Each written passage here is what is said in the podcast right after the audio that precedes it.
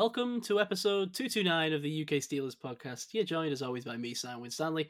I got a group of co hosts here. I got uh, Mark Hansen, uh, Gavin Marshall, and back uh, from the, well, the Eastern Front, Ketts. How you doing?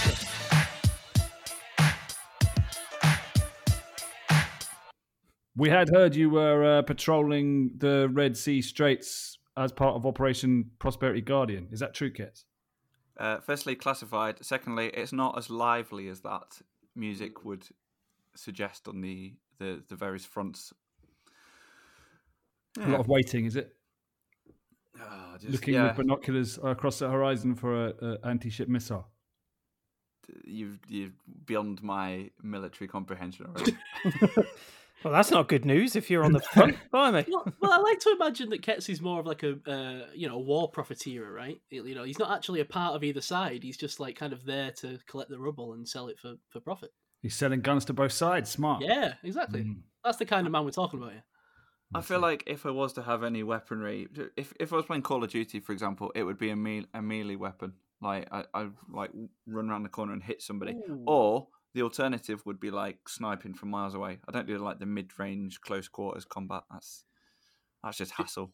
You had me at melee weapon. I Oh, didn't yeah, have thank a, you. a damn clue what you were talking about. I think you're talking about. There's isn't there something called melee worms that scientists play around with? I think is it some kind of bomb that like explodes and covers people in worms? But no, you just meant melee, didn't you? Melee, yeah. yeah. I did, Uh, yeah. yeah. Nice. I, I- I was about to say, do we need to just throw this whole podcast out the out the window and focus on how he says melee? Uh, well, there's, this there's an argument for throwing it away anyway, but no, it's enjoyable, man. It's good fun. Uh, well, we are here to discuss the Pittsburgh Steelers, believe it or not, and it may be the last time in a while. I kid, of course. Um, we'll be here all through the off season, doing draft stuff, doing the usual uh, off season nonsense and, and whatnot after that. So uh, please do stick around, especially if you're interested in all the draft prospects, because we don't, you know, just focus that on the Steelers. It's focused on the league as a whole. Um, and I hear that this year Ketts is going to dive into upwards of 400 prospects. Is that true, Ketts? Uh, maybe forty, but yeah, I'll do I'll do a fair few. I will hide in various bushes around different parts of the east coast, west coast, south, north. Any coast. Yeah. He'll take it anywhere he can get it. Um, but for today, we're going to get a bit into the game, uh, the fallout from the game, of course. Uh, next year, I think we'll probably do uh, like end of year awards and, and, and sort of little bits like that, a review. Uh, and then after that, we'll get into the draft stuff. That should leave us about 12, 13 weeks of draft stuff to get through. Should enable us to get through all the positions, I think, and have a little time at the end. So hopefully that all works out. So stick around for that. Um, throw us a couple quid on patreon.com forward slash UK Steelers pod as our show producers did this month, the effing knackered Jason Bowdler, Rob Ferguson, the handsome Mark Hansen, Glenn Jones, Matt Audley, Joel Spencer, Steve Williams, Ian Ferrugia, Christian Rob, Thomas Fielding, Joe Pearson, Christopher Anderson, Philip Williams, Laura Casey, and the man with the fantastic hairline, Lee Matthews. Thanks to those wonderful producers.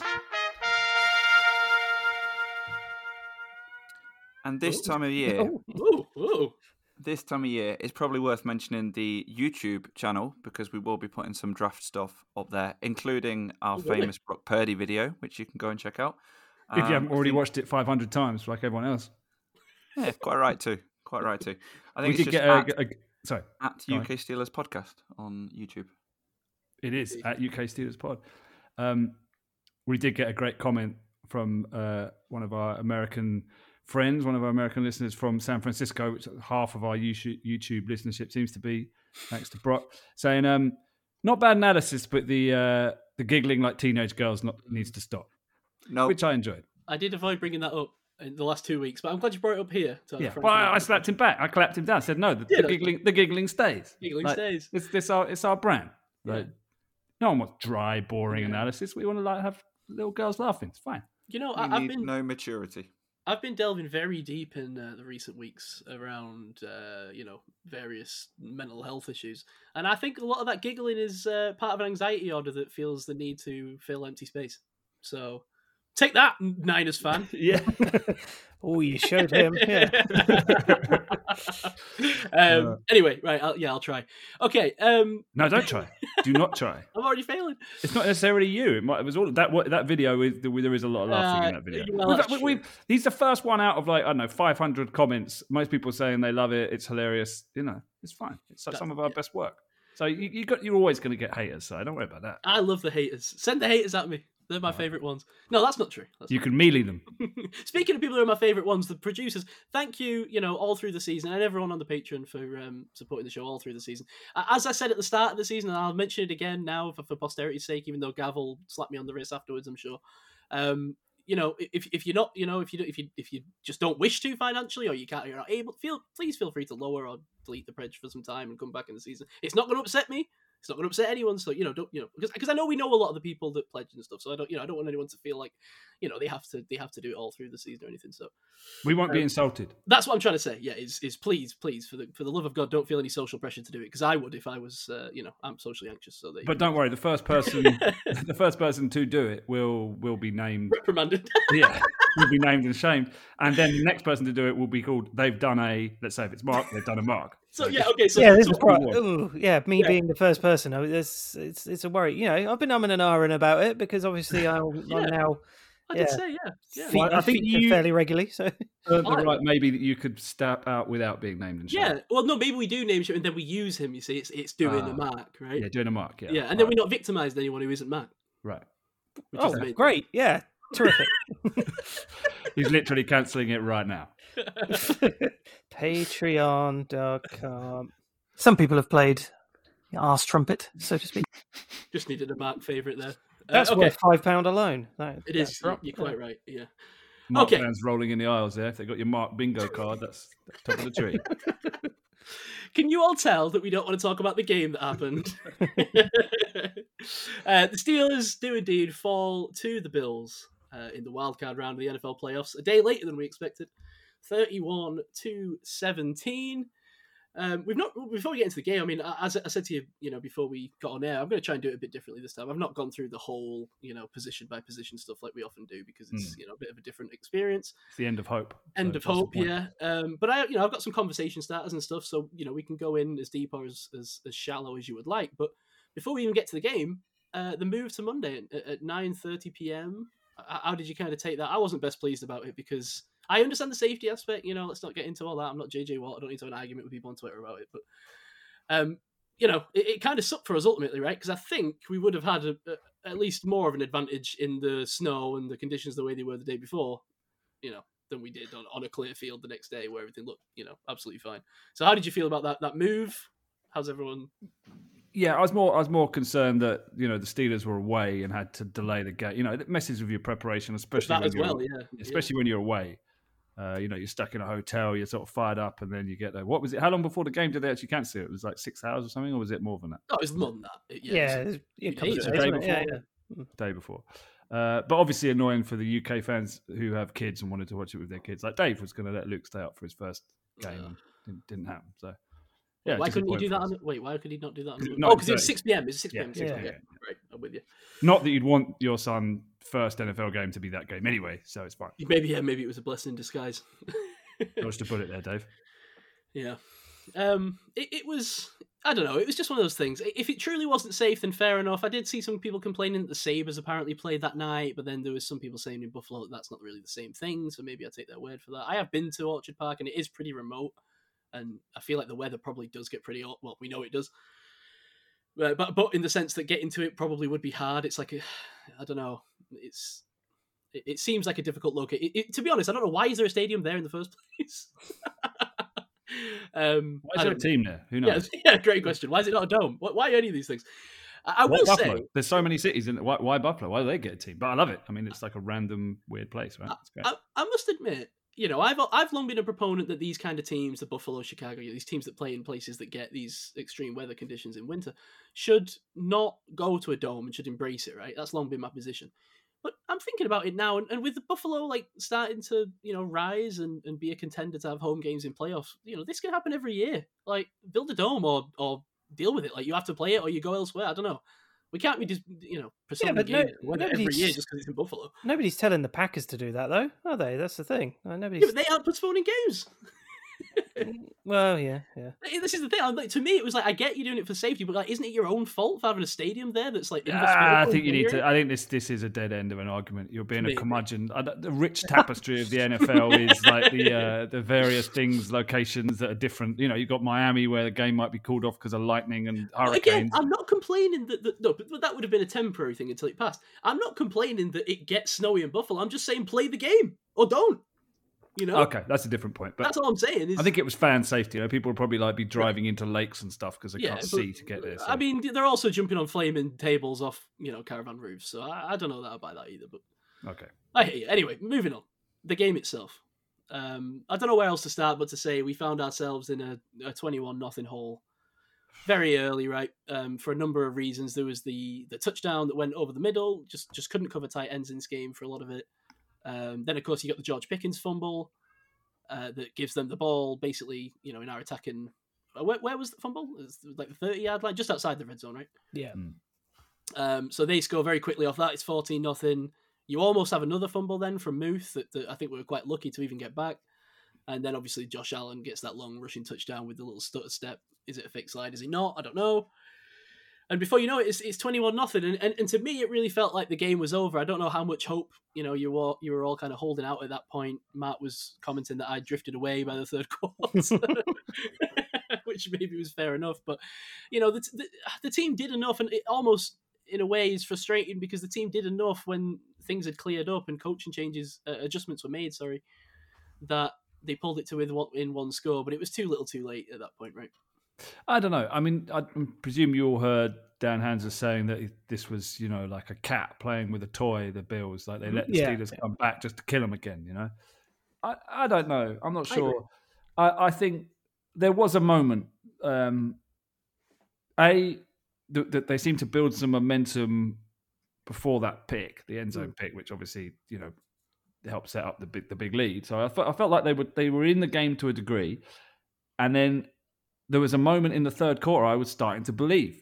It was that like Matrix meme. He's starting to believe. Yeah. I don't know about you. They started to move the ball. They made the adjustments, but then it, they couldn't quite put it off. It was too much of a too much of a, a leap. But I didn't feel like the gap in quality was was insurmountable. But I do think the Bills deserve to win. I think they were outcoached and outplayed. Yeah, absolutely. Yeah, they- 100% they did. And I mean, you know, we, we pulled it back to within one score. So there was definitely some hope there. But as soon as Shakir scored his touchdown, that was it. That, that was the game ender for me. As soon as Minkah can't tackle someone, you think, well, yeah, that's it. Game over. So, mm.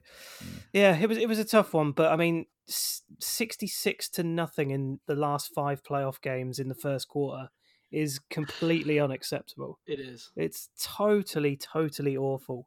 And, it's the same yeah. thing. It mirrors the Cleveland loss, right? Yeah, it- it mirrors a- Not yeah. extreme, but the Jags uh, loss, it kind of it kind of reflects that.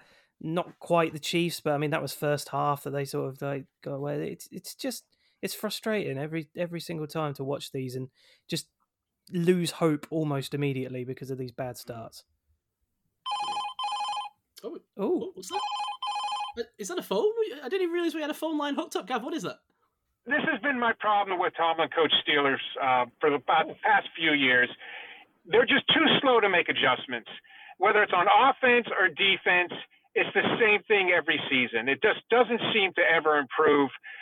The Buffalo Bills and the whole football world knew the Steelers were going to try to come out running the ball in, in, on uh, on Monday. So what happens? Rudolph comes out for the first series, and they have that box stacked. And of course, they can't run against eight or nine guys in a box. It's just not going to happen. So the first four series of the game, it's the same thing. Finally, in the fifth series, they decide to throw on first down, and they hit Freiermuth wide open for for a first down. They they continue to throw the ball, and it starts to open up that box a little bit. And now they have a little bit more success in in the run game. But the damage is done you wasted the first four series of the game, and, and every series in a playoff game is precious. Now, what should have happened is Rudolph should have come out that very first series, saw the box stacked, audible to a pass play, and go from there. And I think it may have been a different game. I can back up my point by this statistic.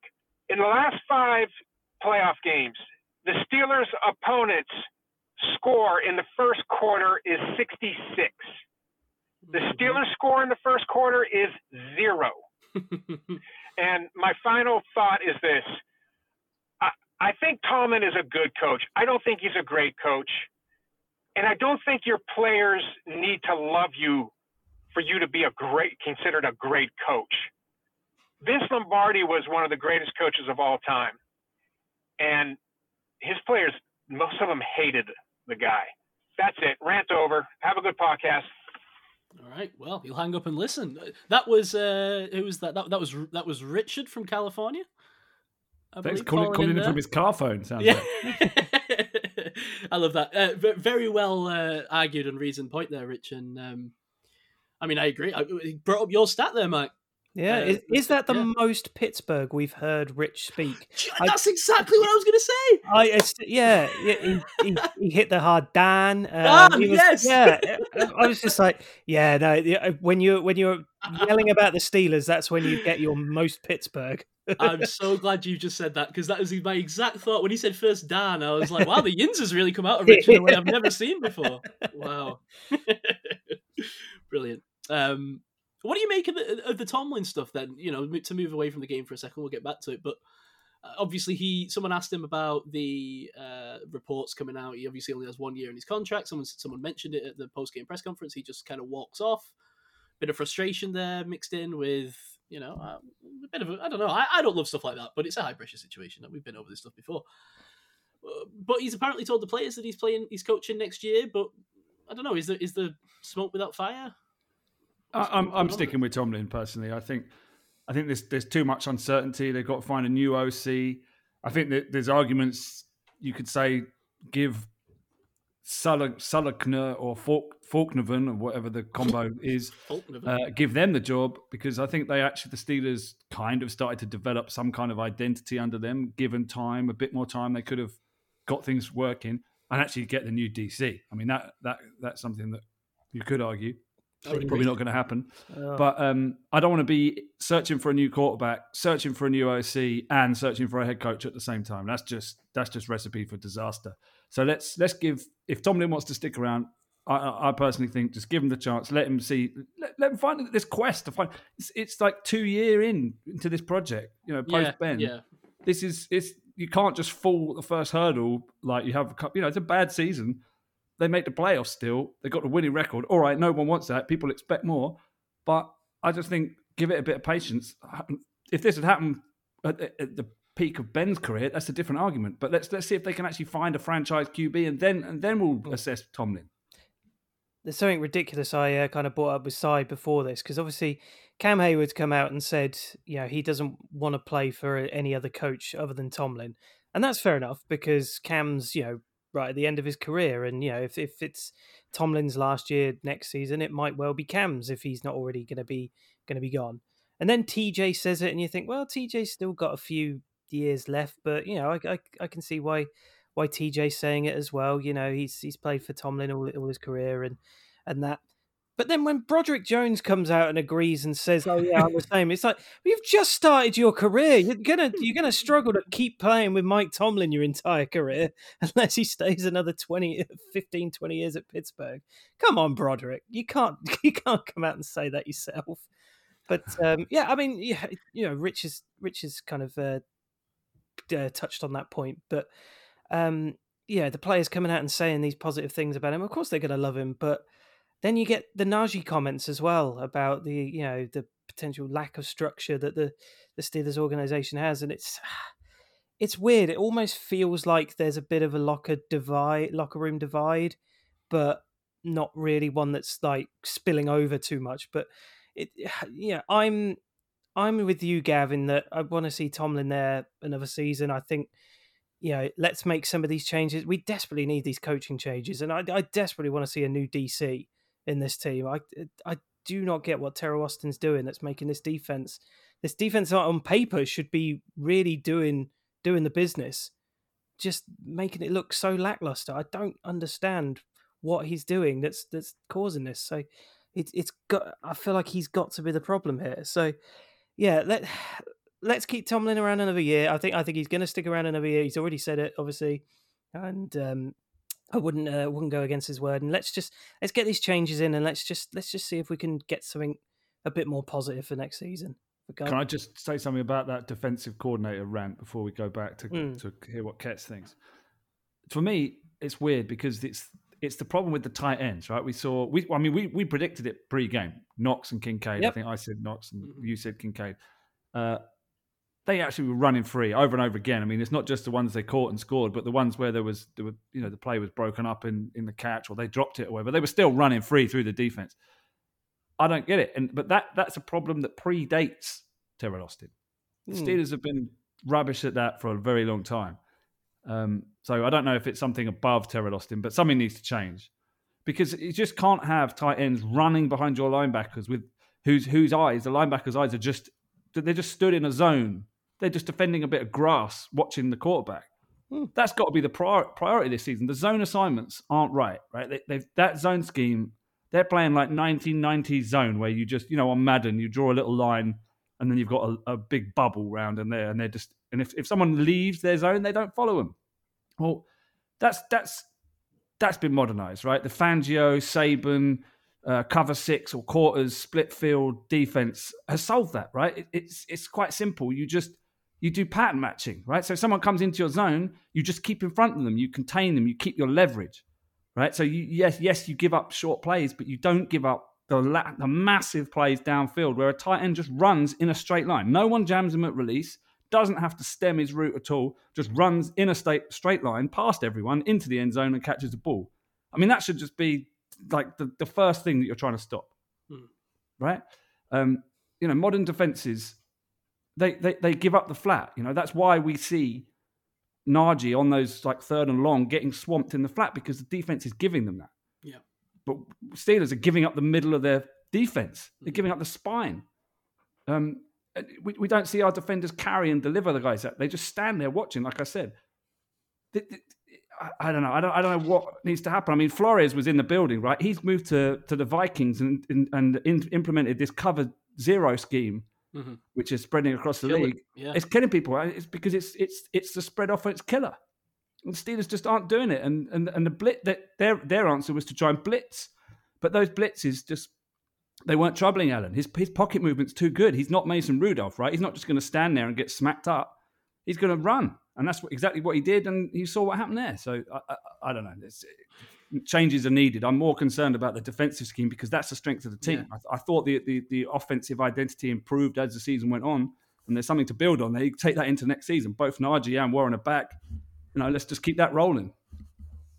Yeah, I, I, I broadly agree with you. I wouldn't be upset if they went and found someone that they thought would fit in at OC, um, who you know had new ideas and they wanted to go that direction with it. With you know, obviously either with Pickett or whoever, I'd be fine with that. But I agree with you that I'm more concerned with the defensive side of the ball. And you know, I'm no expert on this, but but just watching the games, I mean, the, the defense feels rigid, right?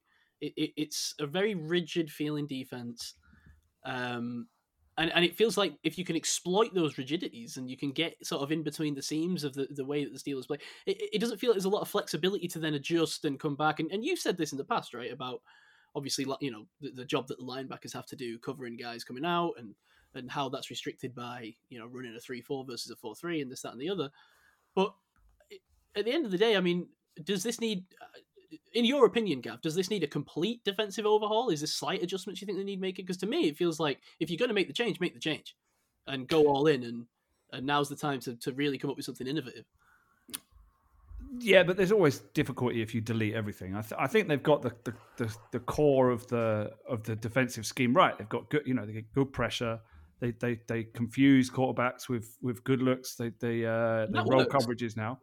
Um, that's all good, but they've just got this weakness. They've got this Achilles heel. that The tight end can just run free, like run how, how do we fix that? Uh, And to me, the answer to that question, if I was looking at it through personnel, would be well, you go out and you find a Ryan Shazier type, right? Which is a guy we feel like we've been looking for for a long time. No, because when they did that, they they did like a they they made uh, Roberts do a Tampa two drop right at one point. In after they they were like obviously sick of of seeing tight ends running free, so they adjusted and they put they made uh, Roberts Tampa two, which is where he he it's a split field assignment and he run, he drops back, picks up, and just he he he shadows the tight end all the way up the field and then breaks up the pass. So they can do it. They they know it exists in, in a scheme. They've got the player that can run it. It's just something they don't do, and I don't know why, or they don't Right. start out. They don't. They don't think that every team has seen the last week's film where a Titans run free and gone, well, let's do that, and they just don't. They don't seem to come out of the gates prepared for it. I don't know why. So you, so you, so you think we got the personnel to do it? You just don't think. Yeah, it's Okay. a, it's a, it's an assignment thing. You know, the, the whole the whole uh, Fangio thing is everyone's got that they tend to sp- split the field in half, right? And then to the strength of one side, you put a box of four. This is the basic. I mean, there's loads of variations. Yeah. You put a box of four, so uh, you know, a safety, a corner, maybe another corner, and a linebacker or overhang guy. And on the other side, if it's to the weak side, you might have 3 Mhm. And then each one of those guys has got like three assignments depending on if their guy that they're they're marking goes right, left, or behind them, Okay. right? And everyone knows if if he goes left, that that guy's going to pass him off, so you need to cover someone else. So everyone's got this like it's like zone, but it's got assignments and it's all matched up. And you see loads of teams doing this. Ravens are doing this. Yeah? Steelers don't do that. They just they just they just mark grass. They're just like okay, this is my Just spot. pure zone coverage. It's just pure zone. It's like 1990s football. I, I don't I don't understand what what what the, why they're not adapting to like the rest of the league is. Hmm. and that goes alongside a lot of the things we spoke about about the approaches in the organization, right? And I don't know. I mean, that goes hand in hand with the people that want to get rid of Tomlin, but I think it also goes hand in hand with what we said, right? That we just we just want to rejig the ideas below Tomlin. And I think to to go back to Tomlin specifically, I think he, uh, you know, Rich said he's not he's not a great he's a good coach, not a great coach. Uh, I struggle with this because we have to remember, as you said, Gav, this is a season where we've got to our third QB. Um, it's a season where we've ended on 10 wins. Uh, we've made the playoffs when perhaps you wouldn't have expected we would even before the season. But then at the same time, it's a season with a lot of disappointments, right? You know, that, that mid season streak of, of losing to poor opponents, which is a repeat Tomlin issue. Um, A very slow start in a wild card game, losing the first playoff game, a repeat Tomlin issue. You know, just scraping past that uh, winning record, Tomlin issue. So, so it feels like I, I can so, I can so understand the, the the frustration with Tomlin because it feels like the things just repeat and repeat and repeat and we go round and round. But at the same time, when you look at it from your perspective, Gav, as you say, two years into a rebuild and we're at 10 wins. Yep. So it, it is so hard. It, it really is all about perspective. It really is all about perspective. And I think in many ways, the Steelers find ways to make us feel worse than they need to. Mm. you know, the experience. And I think that's what a lot of it is this year is the experience. I think if we'd have come into the season and we'd played like the Lions and got 10 wins and lost that game, I don't think people would be talking about Tomlin. People would, you know, we wouldn't be having any of these conversations, right? I think it's been the lack of excitement this year, the, the, the lack of belief that Kenny's the future, the feeling that people, things have gone backwards rather than forwards. Uh, to me, that's what feels like the problem is. And and I asked this question on, on a broader scale. I said to people, I was like, "What, you know, was this a successful season?" And I'll go around to you guys and ask that question in a minute. But um, the patrons chimed in, so I'll read a few of these. Um, Lee Matthews said, "Tough watch this season." Frustrating and shone some light on the issues in the organization. Pickett is not the guy. Neither is Mitchell Rudolph, despite his recent success. Six year veteran should not make some of the mistakes he did. Uh, a tad harsh, but I hear what you're saying. Uh, got a feeling that this will be our lot for a few years as a rebuild is needed. Team and coaching staff, wow. Also, now wondering if next season should be Tomlin's last. Wish I had something good to say, but really don't. Lee Matthews. uh, I'll remember that you're the Debbie Downer of the group, Lee. You're worse than me. I'll go to Laura for a more optimistic view. Laura Casey. Honestly, I feel far more optimistic about our future than I did five weeks ago. I never thought I'd be saying that at this point. I'm curious to see what happens at QB. I'm really hoping we uh, lock in Mason. He deserves the back end of the team. In all honesty, we fans deserve a bit of consistency. So that's the positive and the negative. Um, I'll go to Orklab as I often do for our, our you know, nice little, nicely written posts from Orklab. I appreciate these. It's a weird one, he says. I feel a sense of disappointment on the whole, but at various points in the season, I'd have bitten your hand off for a playoff berth. I think my melancholy arises from a feeling that much more was reasonably expected before the season began, and yet we've ended up with a similar outcome to previous iterations of this team, despite the hope we had in August. Allied to that feeling is that we have perhaps more questions this offseason than last, obviously around QB, but elsewhere too. I guess any season where the Steelers fire a coach midway through surely indicates all has not gone well and much graft lies ahead. All right, negative take, positive take. I thought level headed take at the end there by Orklab. where do you fall on this, Mark? What do you think? Successful season, unsuccessful season? Mm, I'm, going to go with unsuccessful because I think at the start of the season we were saying a successful season will uh, be driven by a playoff win, and ultimately we did not get a playoff win. Um, you know, we struggled to get there in the first place. We were seventh seed again. Um, you know, we we picked up on these last three games where you know it was it was doom and gloom before then. We had to remember how down in the dumps we were when we were seven and seven, and you know people were looking towards this is this is it. This is the lo- this is the losing season. This is going to be burn the place down, start afresh, and then you know suddenly Mason comes in and everything changes. Um, but it's still not a successful season.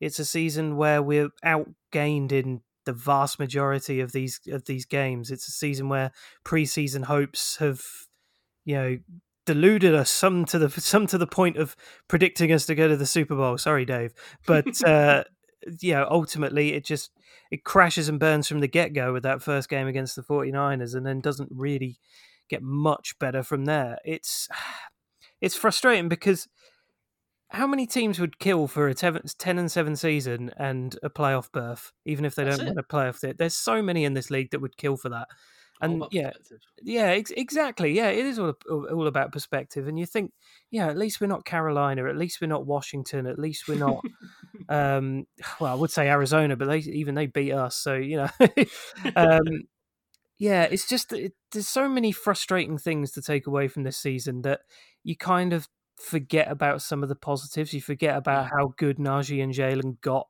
um, at the back end of this season. You forget how much growth there is in this line, even though you didn't really see it in this game, but there is still promise there. And I think it's just a couple of pieces away from being really, really good.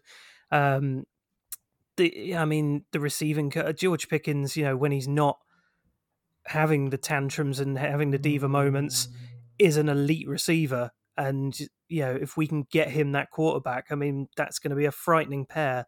Whoever that. I'm not sure be. he is an elite receiver. Uh, well, well, now I think he's an elite athlete. He's an elite specimen. I don't think he's there yet. I don't think he's. I think he's got the, the possibility. If, he, if, he, if, it's not there yet, I think he's. Yeah, I think he's more than got the possibility of being there. I, I, I just think he needs the perfect QB pairing. This is this is. No, nah, I think he needs to refine some of his. A, he needs to clean up some of his, you know, pickingsness. But secondly, he needs to refine some of the sort of finer points at the catch. You know, some of the high points, some of the you know the moves he makes, some of the route running could all improve.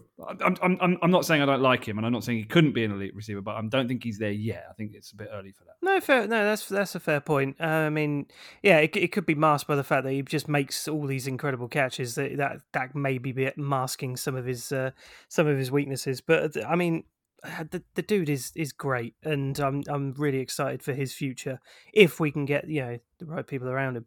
Um, but yeah, I no, I, I can't see it as anything other than an unsuccessful season, and it's just another frustrating season, especially when you've got TJ Watt playing as well as he is, and that that man that that's the guy I'm feel most for because that is a guy who deserves every Super Bowl ring every season because he just plays his ass off every single year.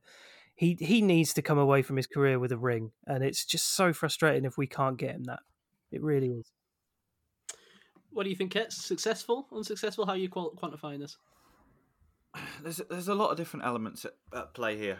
Um, Tomlin wins regular season games he's got no right at all to win, mm-hmm. and that's very good at the time because oh great we've won a game we shouldn't have won he's pulled something out of the bag he's relied on one of his elite players to win the game almost single-handedly that's great but in the long term that has meant that we've had winning seasons barely and it has meant in terms of team building and draft capital we've always been slap bang in the middle and we've not had the opportunity that some of the lesser teams have had to go and get some of these stud players.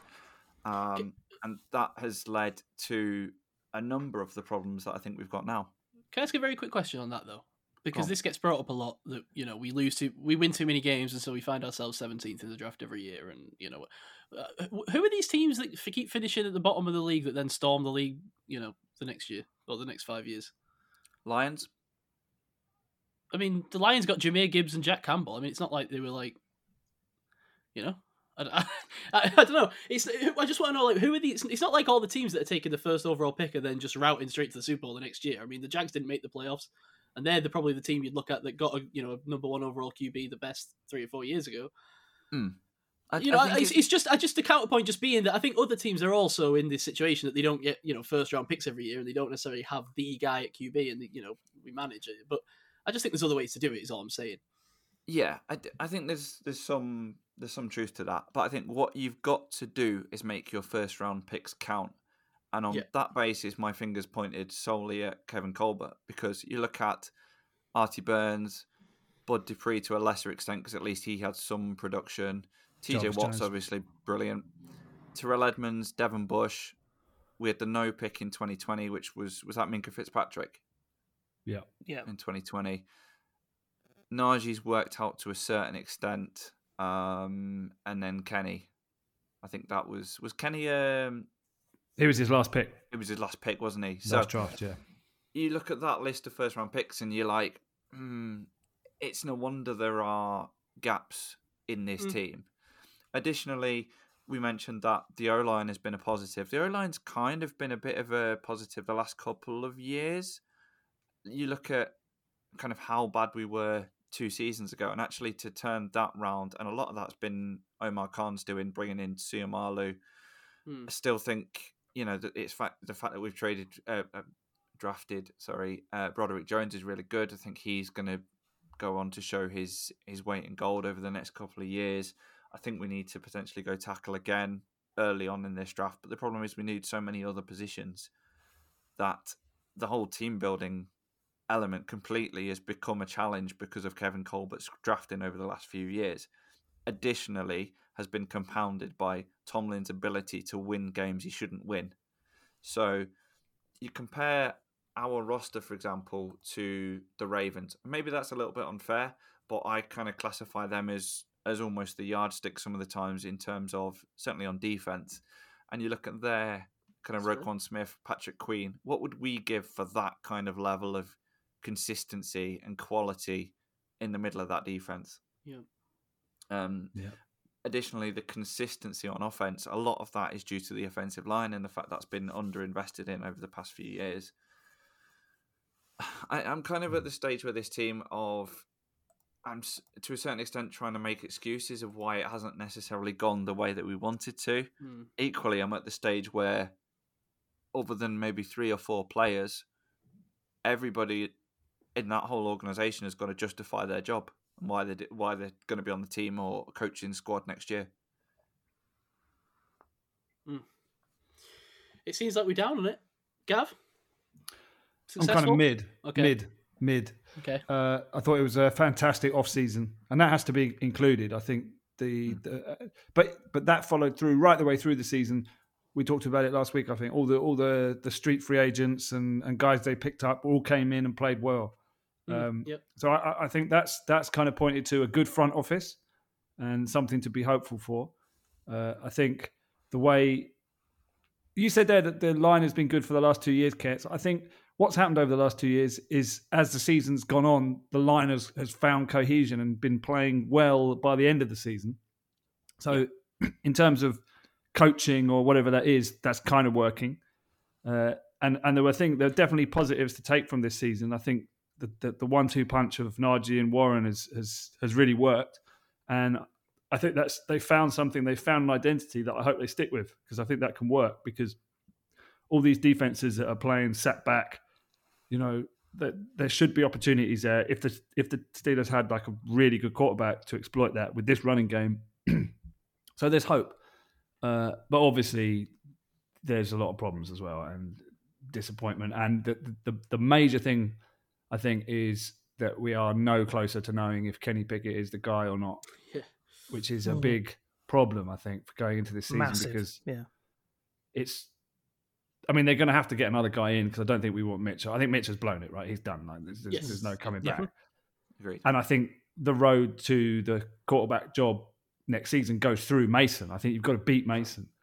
Uh, what, but what does it say if Kenny can't beat Mason, and then if he can beat Mason, hopefully that's built on him actually developing and not just him being slightly more naturally talented, but not actually a better quarterback. So there's there's real questions in the off season that need to be answered that are set up by this mid season. But I do think there's positives to take. But yeah, ultimately, kind of a it's kind of left us all feeling a bit empty. I think I, I, I wasn't heartbroken by this loss because my expectations. I think you could tell on the on the pod, right? My expectations weren't that high. Mm. I was just happy to be there and yeah. happy we got to see another game. So and they didn't let me down. They did play a game of football. So in that sense, they Eventually, were successful. Yeah, um, yeah. I think you got to assess this, and I locked it up by the way. So egg, egg, on my face. Mm. Uh, I, I, think you got to assess this question. The only way you can assess this question for me as a fan is by the vibes. Uh, I come back to vibes as I often do. I don't think you can assess it any other way, right? Because you know we can make arguments one way or the other about whether it's successful. I mean, it certainly looks successful if you look at the record and you look at what we expected to do going in from a lot of people. Uh, but as far as I'm concerned, I think the vibes have widely decreased because it's another year that's gone on with seemingly very little gained. But should we talk about what we did gain? Because I think it's important to to focus on the positives. JPJ was an elite corner. Well, I don't know if maybe I don't want to use elite and then Gav pulls me up. He was a great corner. uh, in the back end of the season, right? That's a great find.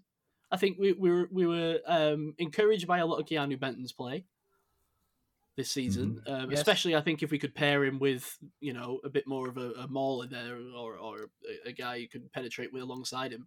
Not in this game, but yes, overall yeah. in the season. Yep. oh, oh, well, yeah. Although, do you want to guess who uh, PFS top PFF's top rated uh, defensive player was this week? Can't JJ Watt. Uh, JJ no, um, what? Yeah, yeah. Keanu uh, Oh wow. Right, get Monson back on. Right, yeah. we need to talk. By a clear five points at least. Wow. Jeez. Wow. They're not the only reasons to be positive. I think, as I said, yeah. the, the uh, emergence of a viable run game, which had seemed yes, to be definitely. missing from the Steelers for a while, and one that was included the tight end and wide wide receiver blocking. That was a real identity, I think, that I'm going to miss if hmm. that goes away. Yeah, yeah we need to keep back. that. We really, we really need to keep that. Yeah, we need to start yeah. the season with that and lean on that. I think a lot of the frustration from Steelers fans just comes from missed potential, right? I think we all recognise that there was something within this team that was actually a little bit better than I think the national media ever gave us credit for. You just could never quite crack it out because you know, as one thing gets better, the other thing starts to get injuries, and you know, and the, and the defense falls apart. And that you know, it, there's always something with this team, and I felt like there was. That's why I was so confident last week. I, I really felt like we had something in it to pull it out the bag and we, we were going to surprise a few people, but um, it wasn't to be. Was it? You say it was ephemeral. The uh, the Steelers' success, where every time they thought they had it, it yeah, yeah, it vanished, vanished like a gas cloud as you yeah. tried to reach it. Yeah, yeah, yeah. ephemerated away. Yeah, evaporated. Um, so I, I, was thinking about a new OC. I mean, what what do we what do we think the, the new OC needs to be? Like not not who, but like what? Good. good. All right. Could we build on that? Do we get any suggestions? welcome to uh, welcome to uh, podcasting for beginners. yeah, exactly. No, he just uh, I I don't know. I mean, I don't know if I'm in the camp of keeping Faulkner and Sullivan. I'm not entirely on board with that. But then again, I don't know who else who's out there who's gonna who's gonna want this job. I've seen so many names bandied about, and uh, most of them seem to be bandied about for head coach roles. This is the problem. All these all these top OCs who seem to be you know garnering attention for for head coach roles. Then who who does that leave you with? And I I, I don't know. It's it's it's it's going to be very interesting to see if we even approach anybody else because if Tomlin's staying another year, you know he there is a chance that this could be run it back again with uh, with Faulkner and Sullivan. But I mean, would you would you be looking for someone to come in and just run like a slightly modified version of the Canada Sullivan Faulkner offense, or are you looking for a total reinvention of the wheel? I, I, I would want a reinvention of the wheel, but I would want at least a heavy. I want someone who would seem to fit in with what the Steelers uh, personnel can provide right now. Yeah, right. I think that's important. I think leaning on the run game has been a huge part of that. But we need we need someone who has passing concepts because uh, it's, it's the passing game we're struggling with, right? I mean, let's let's call it what it is. We need someone who has you know interesting ideas when it comes to uh, route concepts and pass concepts, like like you do, Gav. Maybe you could be the new OC. I don't know, the passing game coordinator. Maybe maybe you should throw in a CV. Not sure I'm available. but that's what we need, right? We need we need an, a passing game innovator, right? Someone who's got ideas and and and, and you know it, it's it's just been so stale for so long, and, and and we've really relied, I think, on blaming this on the QBs for some time as well. And I, and I don't think having the QBs we've had have helped when we, you know, it's been a bit of a elastic band effect from a gunslinger type like like Big Ben. Um, so so it's a bit it's a mix of things, right? We need to get an OC, I think, that is comfortable with the QB that we have, and I suppose the problem with that is right off the bat, we don't necessarily know who that QB is going to be. Yeah. I think there's two ways they can go here, right? They can go conservative and try and find someone that meshes with what the Steelers have been doing, i.e., a kind of run, you know, run the ball to set up the pass kind of playbook Mm. Uh, that meshes with uh, that sort of attacking duo, Warren and Najee, and uh, you know that, that that kind of chunks down the field and doesn't get into third and long situation, uh, play action under center passing, you know, so that that meshes with the run game. You get the ball out quick to the flats to exploit those what those new defenses are giving up. Uh, use like you know a bit more where they could get a bit more creative if they wanted to. Someone that's going to, like you say, someone that's going to come in with more passing concepts and more innovative formations that like pull defenders around the field and makes them not Mhm. sure what's actually going to happen. You know that that quad. It wasn't. They didn't do it this game, but the game before they did that quad split on one side and, and it scored and it worked. They should do more of that. Like, Yeah. it's just this conservative play calling. I'm not sure, but I, I feel like they are going to go down the conservative route. You know, and have have a guy that's just going to exploit those flats. You know, including the Matt Canada answer, which was the sort of speed out, quick out, which which, which did work. So there, there, there are things there that are there is if they wanted to keep it as it is, But- there are things there that work. But we have here's the problem: we spend forever trying to work desperately to trip over our own toes within the ten, you know, within ten yards of the line of scrimmage. We need an explosive passing game coordinator. I know it's easy to say now, but but let's be honest: the, the NFL, a lot of these games can be won by tossing the ball around the field, right? I mean, that's how the NFL's tilting now. It's so geared towards offenses. You look at guys like Josh Allen; they're just protected up the butt. We need we need someone who's comfortable throwing the deep ball, like Mason has been. In fairness, you know, a little bit more like that. And, but we need to gear the play calling towards that a little bit as well. And and with that's going to come more mistakes. But the great thing is that our defense has always been, uh, you know, great at you know great on the turnover differential. Right, we've always been a very op- opportunistic defense. Why not use that to to to uh, you know have a more explosive passing game? How about we throw for 350 yards a game with two turnovers rather than 119 with none? You know, Right. Hundred percent agree. Hundred percent agree. So, if you stretch the game vertically, this comes down to something Rich said as well. Well, there's two things. One, box count. Don't run into a stacked box. That's basics of offensive football, but yet we still struggle with it sometimes. If you throw one All the deep time, pass, Steelers don't adjust like that. Yeah, if you throw one deep pass, all of a sudden the defense is going, ah, shit, we're to have to think about that. Right, linebackers drop back a bit, safeties drop back a bit. Then you run the ball straight up the gut with Najee and Jalen.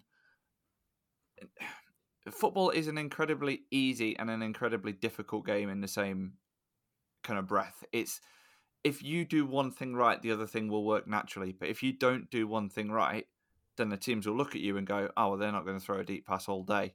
They might stretch us horizontally, but they're not going to stretch us vertically. We'll put, you know, everybody within ten yards of the line of scrimmage, which is what the Bills did against us, and it worked very well, and we didn't have an answer for it. Mhm. And there was enough pressure on Mason that he wasn't able to get the ball out to, you know, the likes of Pickens or Diontae as much as he perhaps would have wanted to. And additionally, then it comes down to what you were saying, Gavin, the route concepts of you've got to get people in different positions that challenges the defense and means it's got to think vertically, horizontally. You know, it's got to think in in sort of four dimensions rather than just some of the stuff that we do, especially with the Canada stuff earlier in the season that was so predictable. We were calling plays and, and we knew exactly what was going to happen before the play was was even snapped. So yeah, there's a, there's a lot of different kind of compounding elements, but I think if we had a vertical threat offense combined with a really heavy power run, um, that could be effective for the Steelers. But again, as an organization, will we sit here and be conservative, or will we actually have the balls to go out and do something that's a little bit of innovative, and not just sit there and go, "Oh well, our QB coach has got 18 years of experience. Our tight ends coach has got 20 years of experience. Eddie Faulkner has got five years of experience or fifth season as a running backs coach for the Steelers. Where's the new ideas coming into it? Where's the new kind of the NFL is, is very different now than it was 17 years ago when when Tomlin started. Are we going to sit there and you know push for the future or do something different? Because what we're doing now is working up until the playoffs, and then it doesn't work if we get into the playoffs, and that's and that's still an if. We've been in what two, three times in in five, six seasons, so we're getting there one in every two years, but then we're one and done. So what's the point in getting there? Hmm. Yeah, I struggle with that as you know as a concept. It's such a small sample size. The playoffs, you know, how many playoff games have we played in, in the last five years since we've been doing this podcast? Three, two. You know, Three. Two, I think it's, is it Three. three. Three. Bills, not- Browns, Chiefs, Chiefs. Yeah. I, I, really do struggle with this concept of like you know it's a playoffs problem. Tomlin can't win in the playoffs. I mean I don't know man. He can beat the Bills in the regular season. Why couldn't he?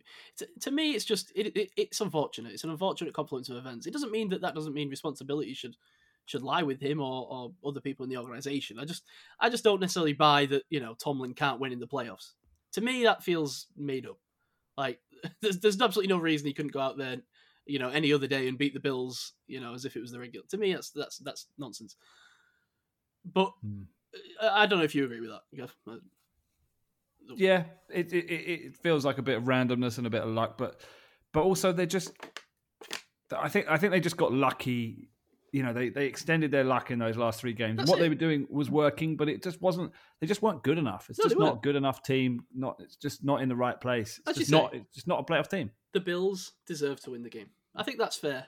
We can Yeah. complain about various things, you know, holding calls on Pickens. We can complain about the, the snow. We complain about this, that, and the other. Uh, I think the Bills were the better team overall in this game.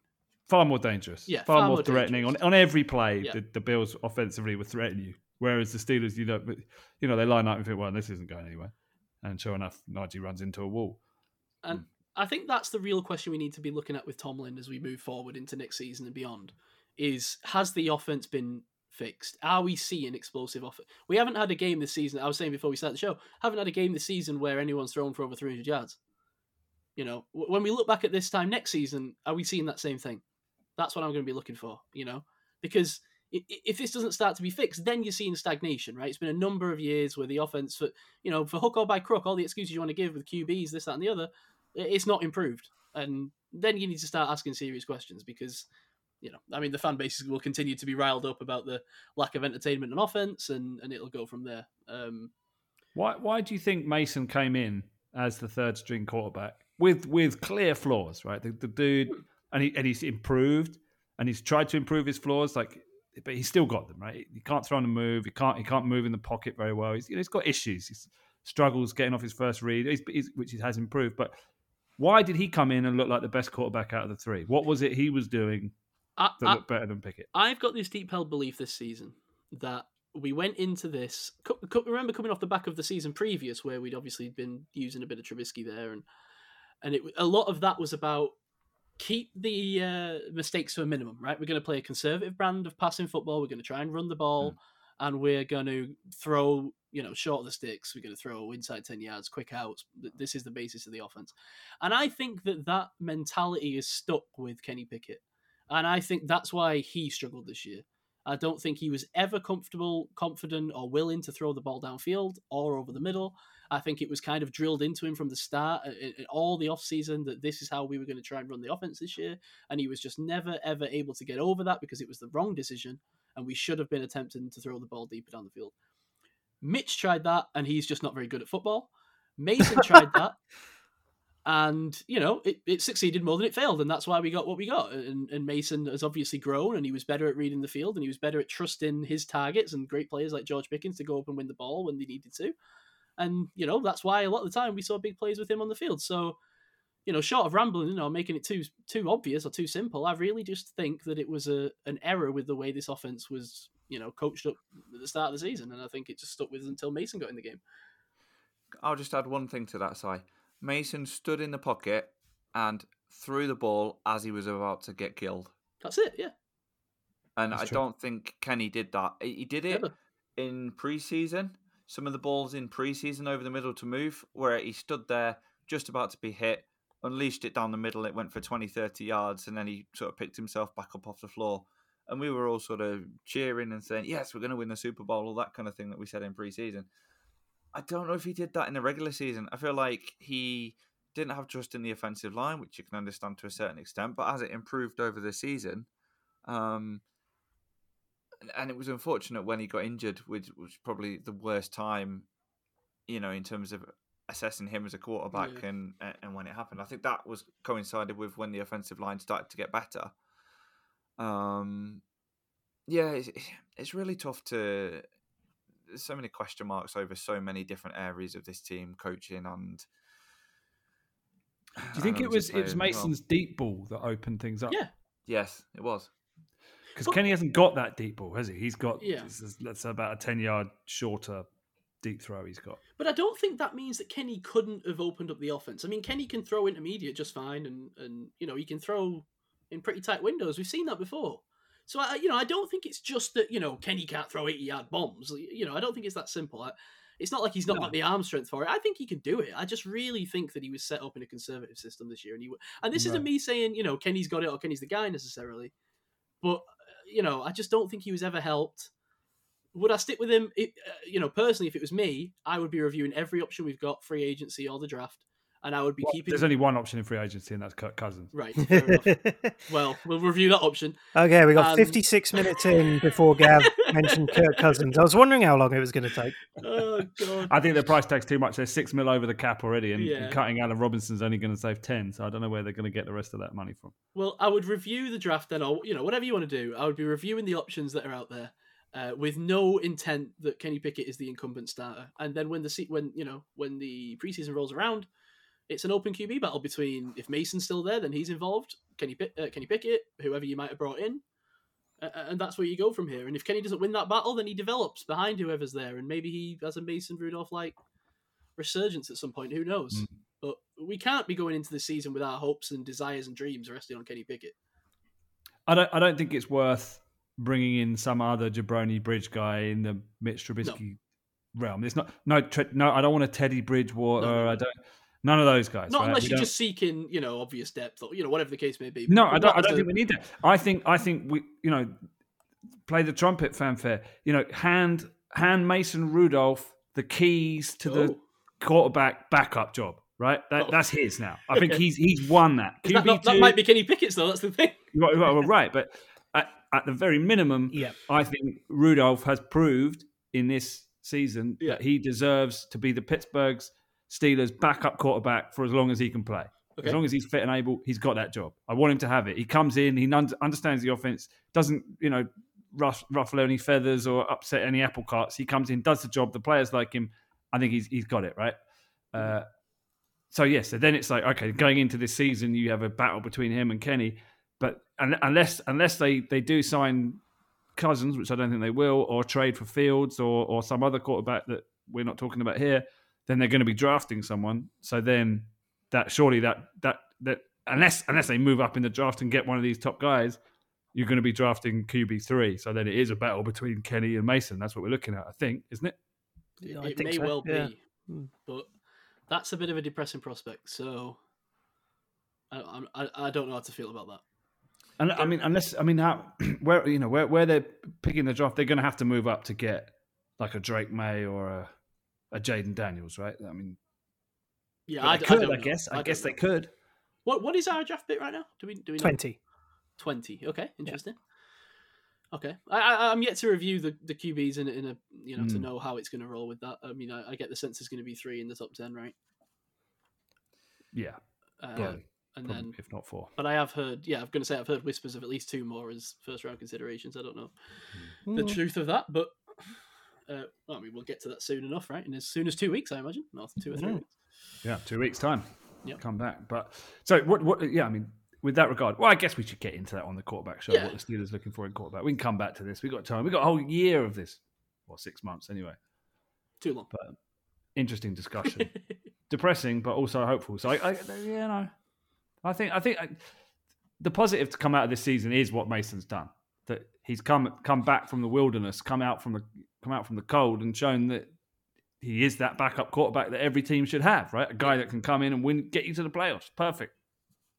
Thanks, Mason. Yeah, but also, he's not under contract, so that needs to be. Yeah, they're going to have to sort that out. Yeah. I mean, you know, there's a lot of business to be done. That's the other positive I wanted to say. None of the key players really are leaving. It's not like there's anyone. That's a good point. Very good point. Yeah.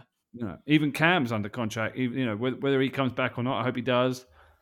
Um, but you know, there's there's not no major player that's leaving. I mean, what who is it? Uh, Marcus Golden maybe, or uh, who's the biggest free agent? Levi Wallace. Hmm. Yeah, Yeah. not a lot going on there, is there? Yeah. Yeah. No, You got your eyes on Cam Heyward, but it doesn't sound like he's leaning towards retirement right now, right? Well, Right. we'll keep our ear to the ground. So that's a good point. You know, this team did win 10 games with no QB. So if that situation does manage to resolve itself, then there's hope there for sure. Uh, one thing I wrote down, interested to hear what you think, is how do we ease our reliance on TJ Watt? Um, and this just comes back to the idea that you know, even with Alex Highsmith, who I still think you know is is, is an elite talent across the other side from him, and and and all this, we still we still seem very reliant on TJ Watt. You know, everyone knows the record. We're, we're one and eleven in games he's not played since we drafted him. Something like sixty six and thirty three in, in other games or something, I think. And two, we only draw when TJ's there. Um, but how do we fix this? Because right now, and you saw it in this game, when we weren't able to get pressure on Josh Allen, it felt like he could just throw all over the field. And that's when you really started to notice the rigidity of our zone coverage gap. It was when, you know, there's absolutely no pass rush. And we saw that so much the previous year, right? When TJ was out. So, how do we, you know, is that a defensive scheme thing, Gav, do you think? To, to, to try and just No, you up pay- the you- reliance? or you pay more money.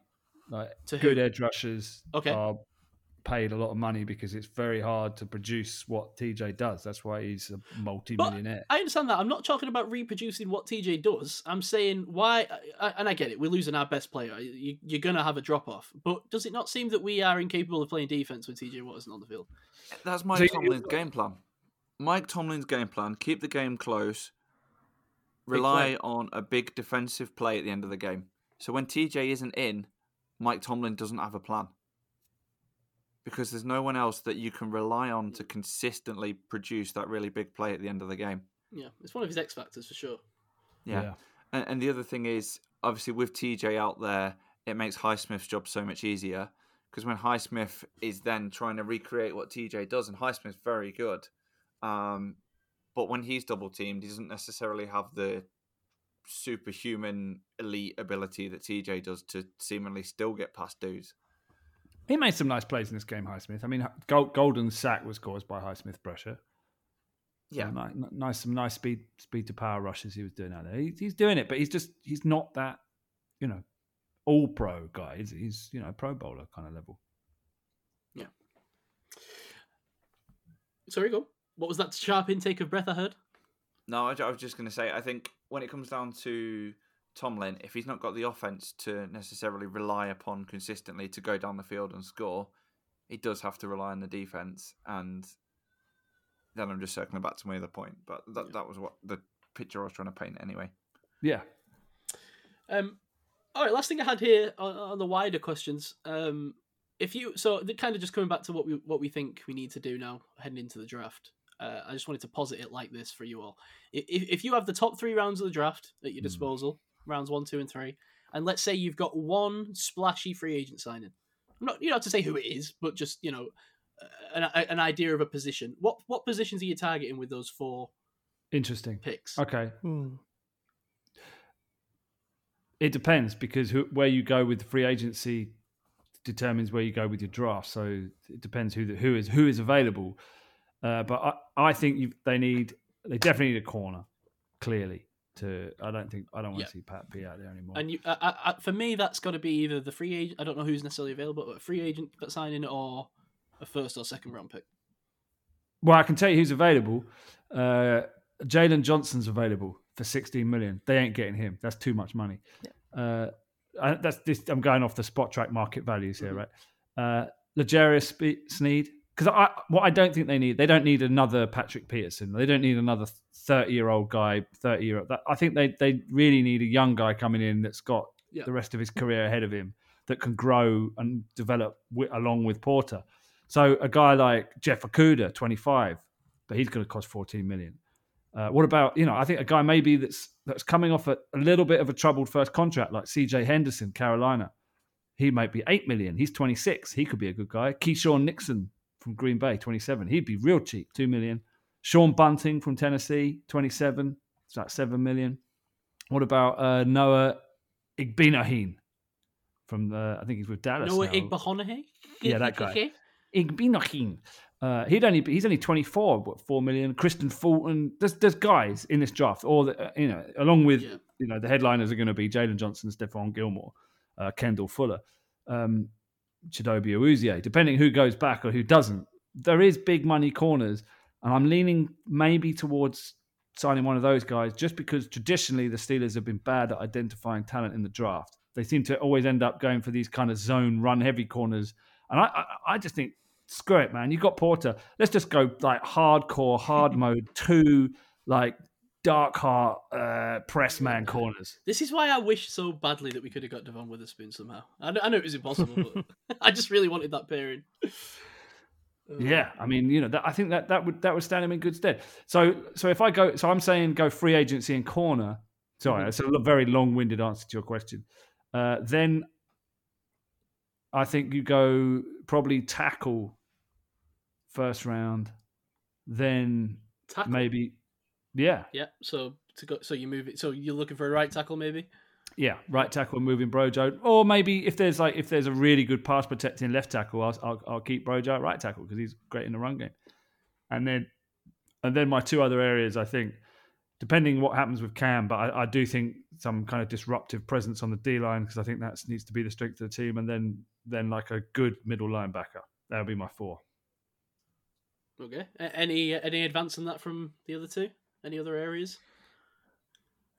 I mean, I would, I would definitely say oh, you, you're talking about the first three rounds. I, I think we need a center in that, whe- whether it Mm. comes from the draft, and I, I would be definitely looking at the draft because there are definitely people in that draft that I, I have definitely got my eye on. But um, I, I What feel, about, what about uh, Tyler Biadasz in the uh, free agent? Oh, is he a free agent? He's free agent. Yeah, Badash is Ooh, up. All right.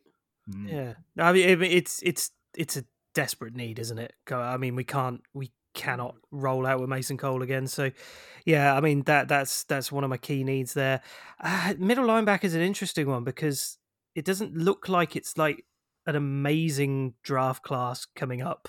There's a couple of like higher end people that are kind of more towards the back end of the first, maybe second round picks. I don't, I don't know if that's where you'd be looking. I mean, I'm just kind of looking at some of the top free agents that are that are out there. I'll find you a guy. I, I'll always find you a guy in the draft, Mark. Don't worry about that. oh yeah, no, but there, there, I mean, there's a couple of interesting options that you could you could possibly put, um, look at in the uh, in the free agency as well. Um, just looking at some names in there, but again, a couple of them quite old. But I mean, corner, yeah, uh, I would definitely go corner. Um, one way or the other. I like some of the options you were you were putting out there. Um, Murphy Bunting's an interesting option. Um, in my eye. Yeah, I said him. Yeah, did you did, you did. Yeah, that's what I was saying. Yeah, I, when you mentioned him, I was like, yeah, that's that's actually quite an interesting uh, route we could take, maybe. Um, he's only twenty six. Um, so yeah, I, I I would agree with you in corner, and I would agree with you in defensive tackle, especially. I think you do need somebody to go alongside Benton for when Cam does it does inevitably go. It's a pretty Yeah. good free agency class coming up. Are those It, guys? it is, yeah. I was looking at some of that. I mean, yeah, we'd we'd have to dig into the pockets, I think, a little bit, but. Uh, Well, I don't know. I, I'll read you some names here. Uh, Raekwon Davis. Oh, that was my Red Star guy from Miami. I mean, he. I think he was wasted there. He that guy. I think on the Steelers would be the next coming of Cam. Hmm. Uh, AJ Epenesa from the Bills, twenty six. I think he could do a job. Neville Gallimore, Jordan Elliott from the Browns, Leki Fotu, Ross Blacklock, uh, Benito Jones, and Khyiris Tonga. J- Javon Kinlaw and Tim Settle. I mean, that is a good defensive lineman class that you can. There's a number of different sort of flavors of D linemen there that they could go either way. well, there you go. Uh, yeah. yeah, I'd be tempted by one of those guys. Yeah, yeah, absolutely. And then yeah, that's one less thing we need to address in there. So yeah, I would say yeah, ta- um, defensive tackle, yeah, offensive tackle. I think is definitely something that I think we could. I think if we get that in the draft and we could develop, you know, a guy alongside Broderick, um, that that really sets us up, I think, for the future. Um, so yeah, offensive tackle, corner, and yeah, center for me, I think is is one of, is the key thing that we need to uh, we need to lock Mm. down. Good shout. Yep. Yeah. I'm uh, similar to that, Mark. I've got, and it depends on how it falls on the night, but I would have offensive tackle and centre. One of those would be my first round pick, um, and the alternative would be the second round pick. I think I'd leave corner to third round because on some of the mock drafts I've seen, you still got guys like Van Pran falling that far, um, and and he certainly looks reasonable enough. Obviously, we'll come on to discuss some of those players in due course. Uh, free agency, I'd be looking at linebacker, I'd be looking at strong safety, and I'd be looking at D line. Um, just to highlight linebackers, uh, Lavonte David, Bobby Wagner, Patrick Queen. There's some some decent talent there potentially as well. So, uh, oh, and punter, that's got to be there. I don't care if it's whatever round it needs to be. We need Yeah. competent, consistent punting. I brought up Punt God the other week, and more and more that is uh, that Seeming like is the option. looking like yeah. God, I'd even just try and get McAfee out of retirement at this point. Bloody hell! It's just anybody, please. Yeah. What about uh, what about the Steelers free agents?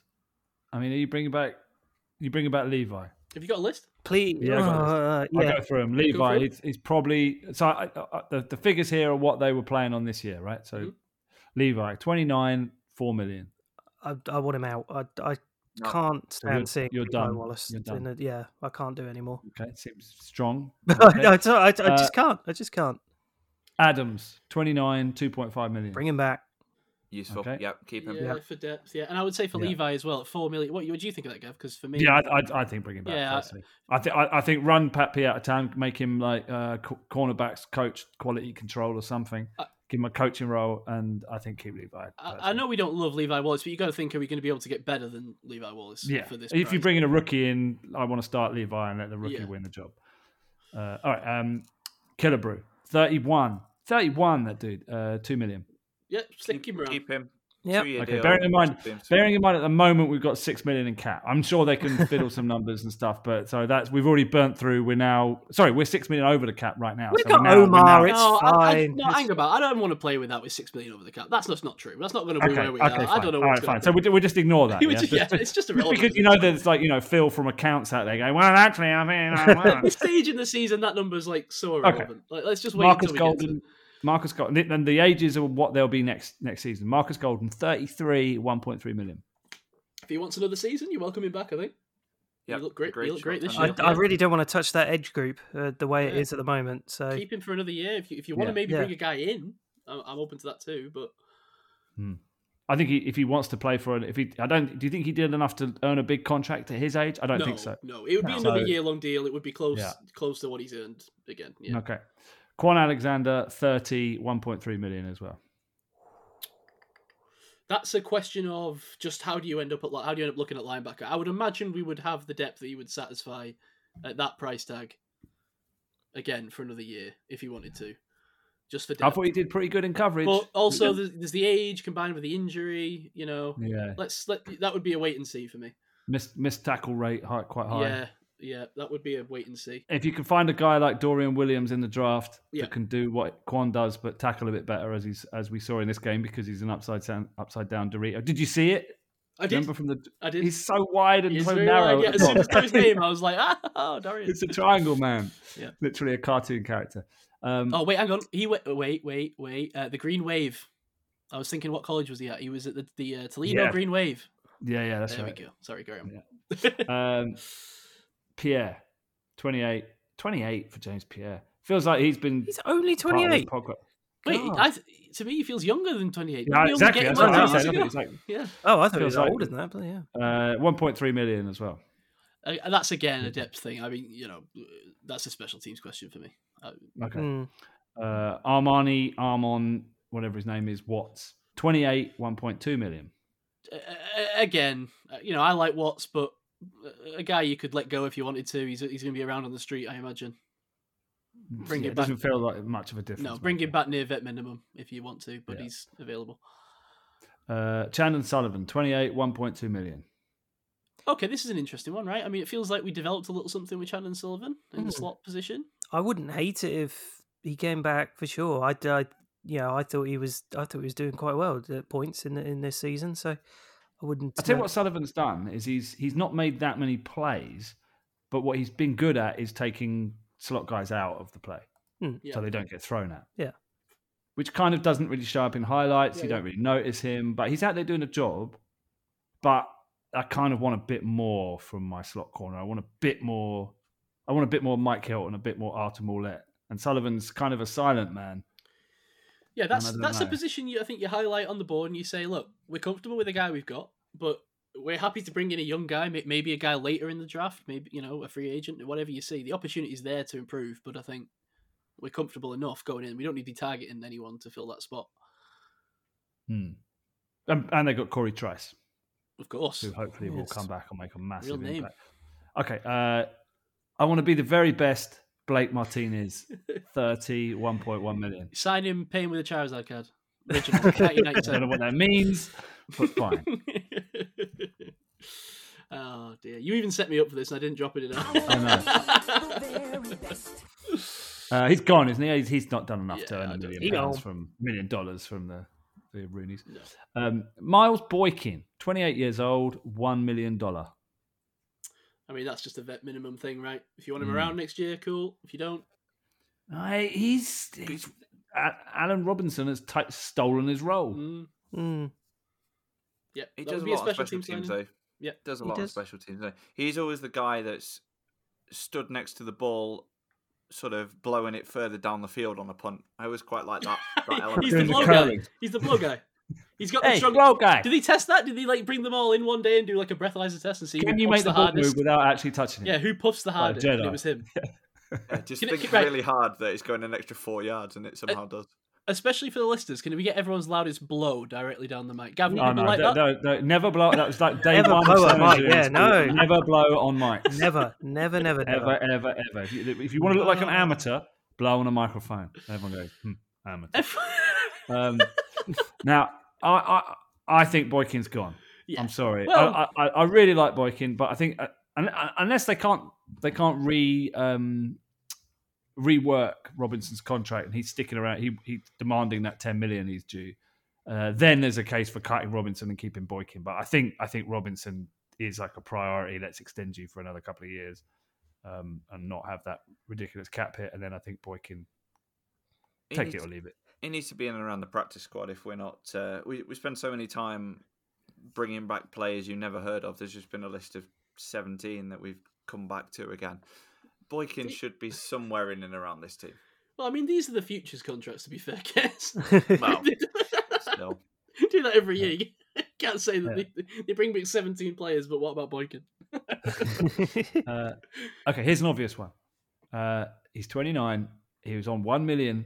It's Mason Rudolph. Yeah. I Yeah. think uh, we, we try and work something out there if possible. Unless he becomes an absolute asshole and demands like more money than than uh, anyway than he's worth. But I think I think if he's reasonable, and I think he will be reasonable, I think he gets. it. why? Why wouldn't he ask for Trubisky's contract after that?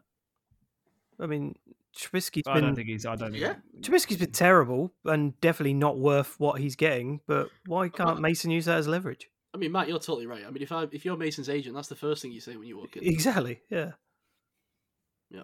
And I say, well, you're not the gifted athlete that uh, Trubisky is.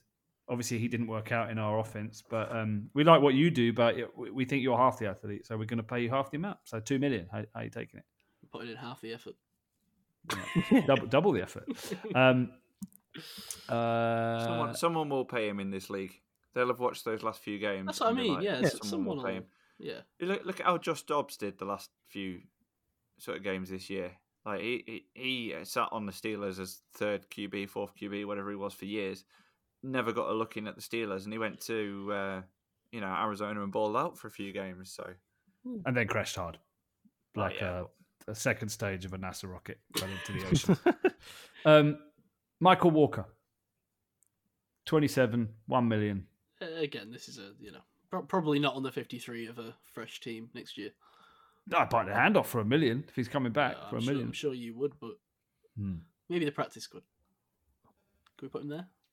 Okay, and then we got um, four dudes. Well, three dudes: Chapelle Russell, These are restricted free agents. Uh, Renell Wren and Dylan Cook. I mean, we, we don't know enough about them to know. that's, But that's all well and good. Renell Wren is 29 years old. I know that. And that is. I not good. remember having some Renell Wren discussions when we were talking about, you know, online back then. And then Elijah Riley's the outlier at 26 for 700k. Oh, that's that's below the vet minimum, isn't it? I don't know what's going on there. uh, I like Riley, but he hasn't. It, it seems like an easy. Uh, he's probably the next guy to be cut, to be honest, if they needed to. I think so. Yeah. So yeah, I Shame. don't, I don't, I don't see it happening for him. And then the other the other person that I can't believe is earning this little from the Steelers. This has got to be the Oh. most dollar value that anyone has had. Eric Rowe earned 144k. From the Steelers Oh, this year. because they that's why because they signed halfway through the year. You're telling us what they. Yeah, earned. he's still getting paid Okay, by right. uh, Carolina. Yeah, yeah, see. fine. I see. Uh, but surely that's value for money. And I think that dude has. I mean, in this game, he saved the third touchdown. He nearly picked it off. Sorry, he was the one. He was the one. It wasn't uh, Roberts. It was him. He he was the one on the Tampa drop in cover two from the line of scrimmage. By the way, drop back and um, when Diggs run right the right, right the way through the middle of the defense, he was there, tipped the ball, nearly picked it off. Everyone was disappointed he didn't make the pick, but actually the play was amazing. Uh, good coverage on Kincaid first quarter. Uh, took Cook out of the motion passing game in man. I mean, pff, I think he deserves a at least deserves a vet minimum one year deal. Eric Curry. I mean, what is he? 30, 31? 32. Yeah, he'll be thirty two next year. But that experience shows. I think he's he's done more than enough to get a deal. I'm fine with it. Yeah, I mean, we're, we're looking for a safety, right? Yeah, me, me and Si don't hate him. We'll ta- we'll take that. Yeah, we Yeah. love him. Great movement. Hmm. Fluid. Fluid athlete. Um, I just wanted to point this out. Uh, Ket's mentioned those futures contract. Two interesting ones on that list. Uh, Denzel Mims Mm. Mm. and Marquez Callaway. Two wide Oh, yes. receivers we've seen before. Prominent. Was faces. Callaway was the converted quarterback, right? Yeah, The, uh, the Army was it Army or Air Force? I think it was Let's Army. have a look. Marquez Callaway. Was he not the guy He who played like- for the Saints? Have I got that right? Yeah, he played for Oh, the did, Saints. Yeah. But he's one of those one of those quarterbacks that doesn't throw the ball for Army. You know, it's just like they play yeah, yeah, yeah. hardcore, like wishbone T offense. Like we don't- we don't throw. I don't know if they. Right. I don't know if they changed it on the thing, but I just had a look at the futures thing that Ket sent, and uh, everyone's got a massive description, and then it just says wide receiver Marquez Callaway. That's it. No, no big description for him.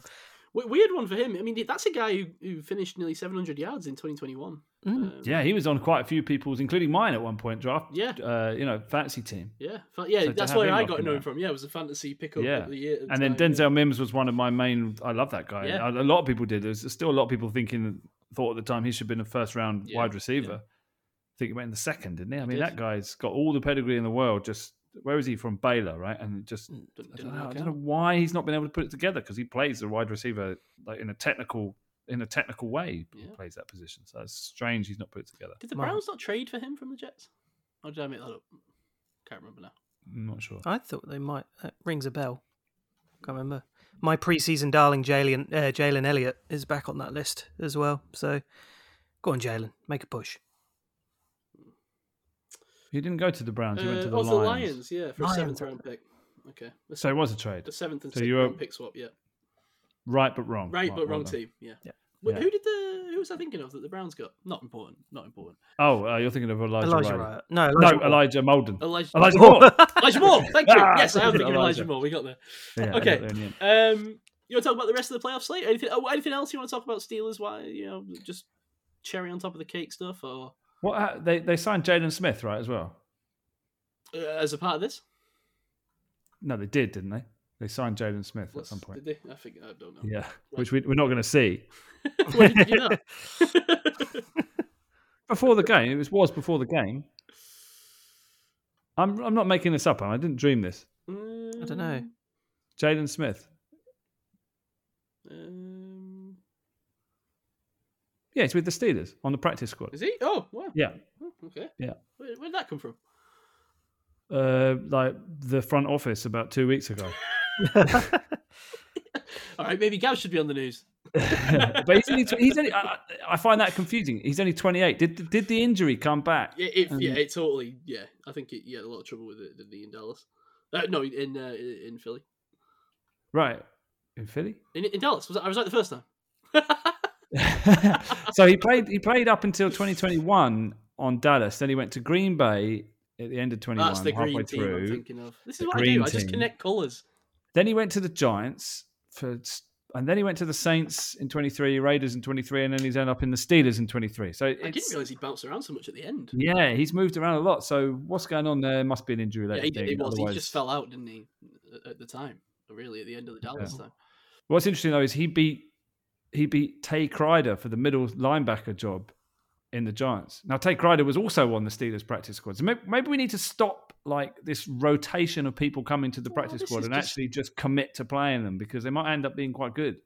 Yeah, this is just you know bottom of the roster churn. Every team does this. Rotates Sure. around names, gets guys in, sees what they've got, rotates them back out again. Yeah, I suppose. It's like taking out taking them for test drives. But it's like what what is what is the point of this? Because he's now ne- never going to play for the Steelers, is he? Well, it's like why why do you bring Brad Wing back up to the practice squad and then There's not put him in? like. What what was that all about? Why? Is there a guy on the front desk you think who works at the front office in the Steelers whose job it is just to like, and the, if he doesn't have anything to do, he just has to go and sign free agents and then and then cut them again and just just give him something to do. Busy Wasn't that, wasn't that isn't that thingy's dad? Um, who's that wide receiver? Um, oh, what's his name? The young wide Oh, receiver oh yeah, yeah, yeah. Uh, whose dad works in the front office. Um, for for Dallas, Vaughn, Deuce Vaughn. Who's for? no, no, no. I took a Steelers. Um, Oh, right. the guy on the preseason, yeah, yeah. Well, what's his? What's it? Oh. Oh, he's like oh Cody. Uh, Cody. Cody White. Cody Cody White. White. Yes, Yeah, that's yeah, it. yeah. Yeah. Yeah. What happened to Cody White?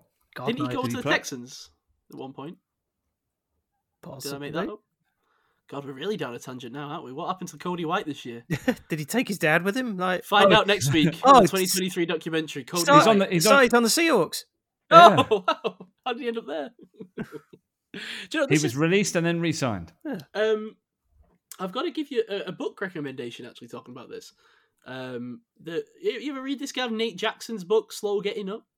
No. um it, it's interesting because he wrote it from the perspective of obviously like someone who was bouncing around like on the bubble of of, of a roster and, and of rosters and like from the perspective of a player like as that as these things happen and you're kind of not sure if you're going to be on a team one day or the next day and i thought it was quite fascinating um Mm. slow getting up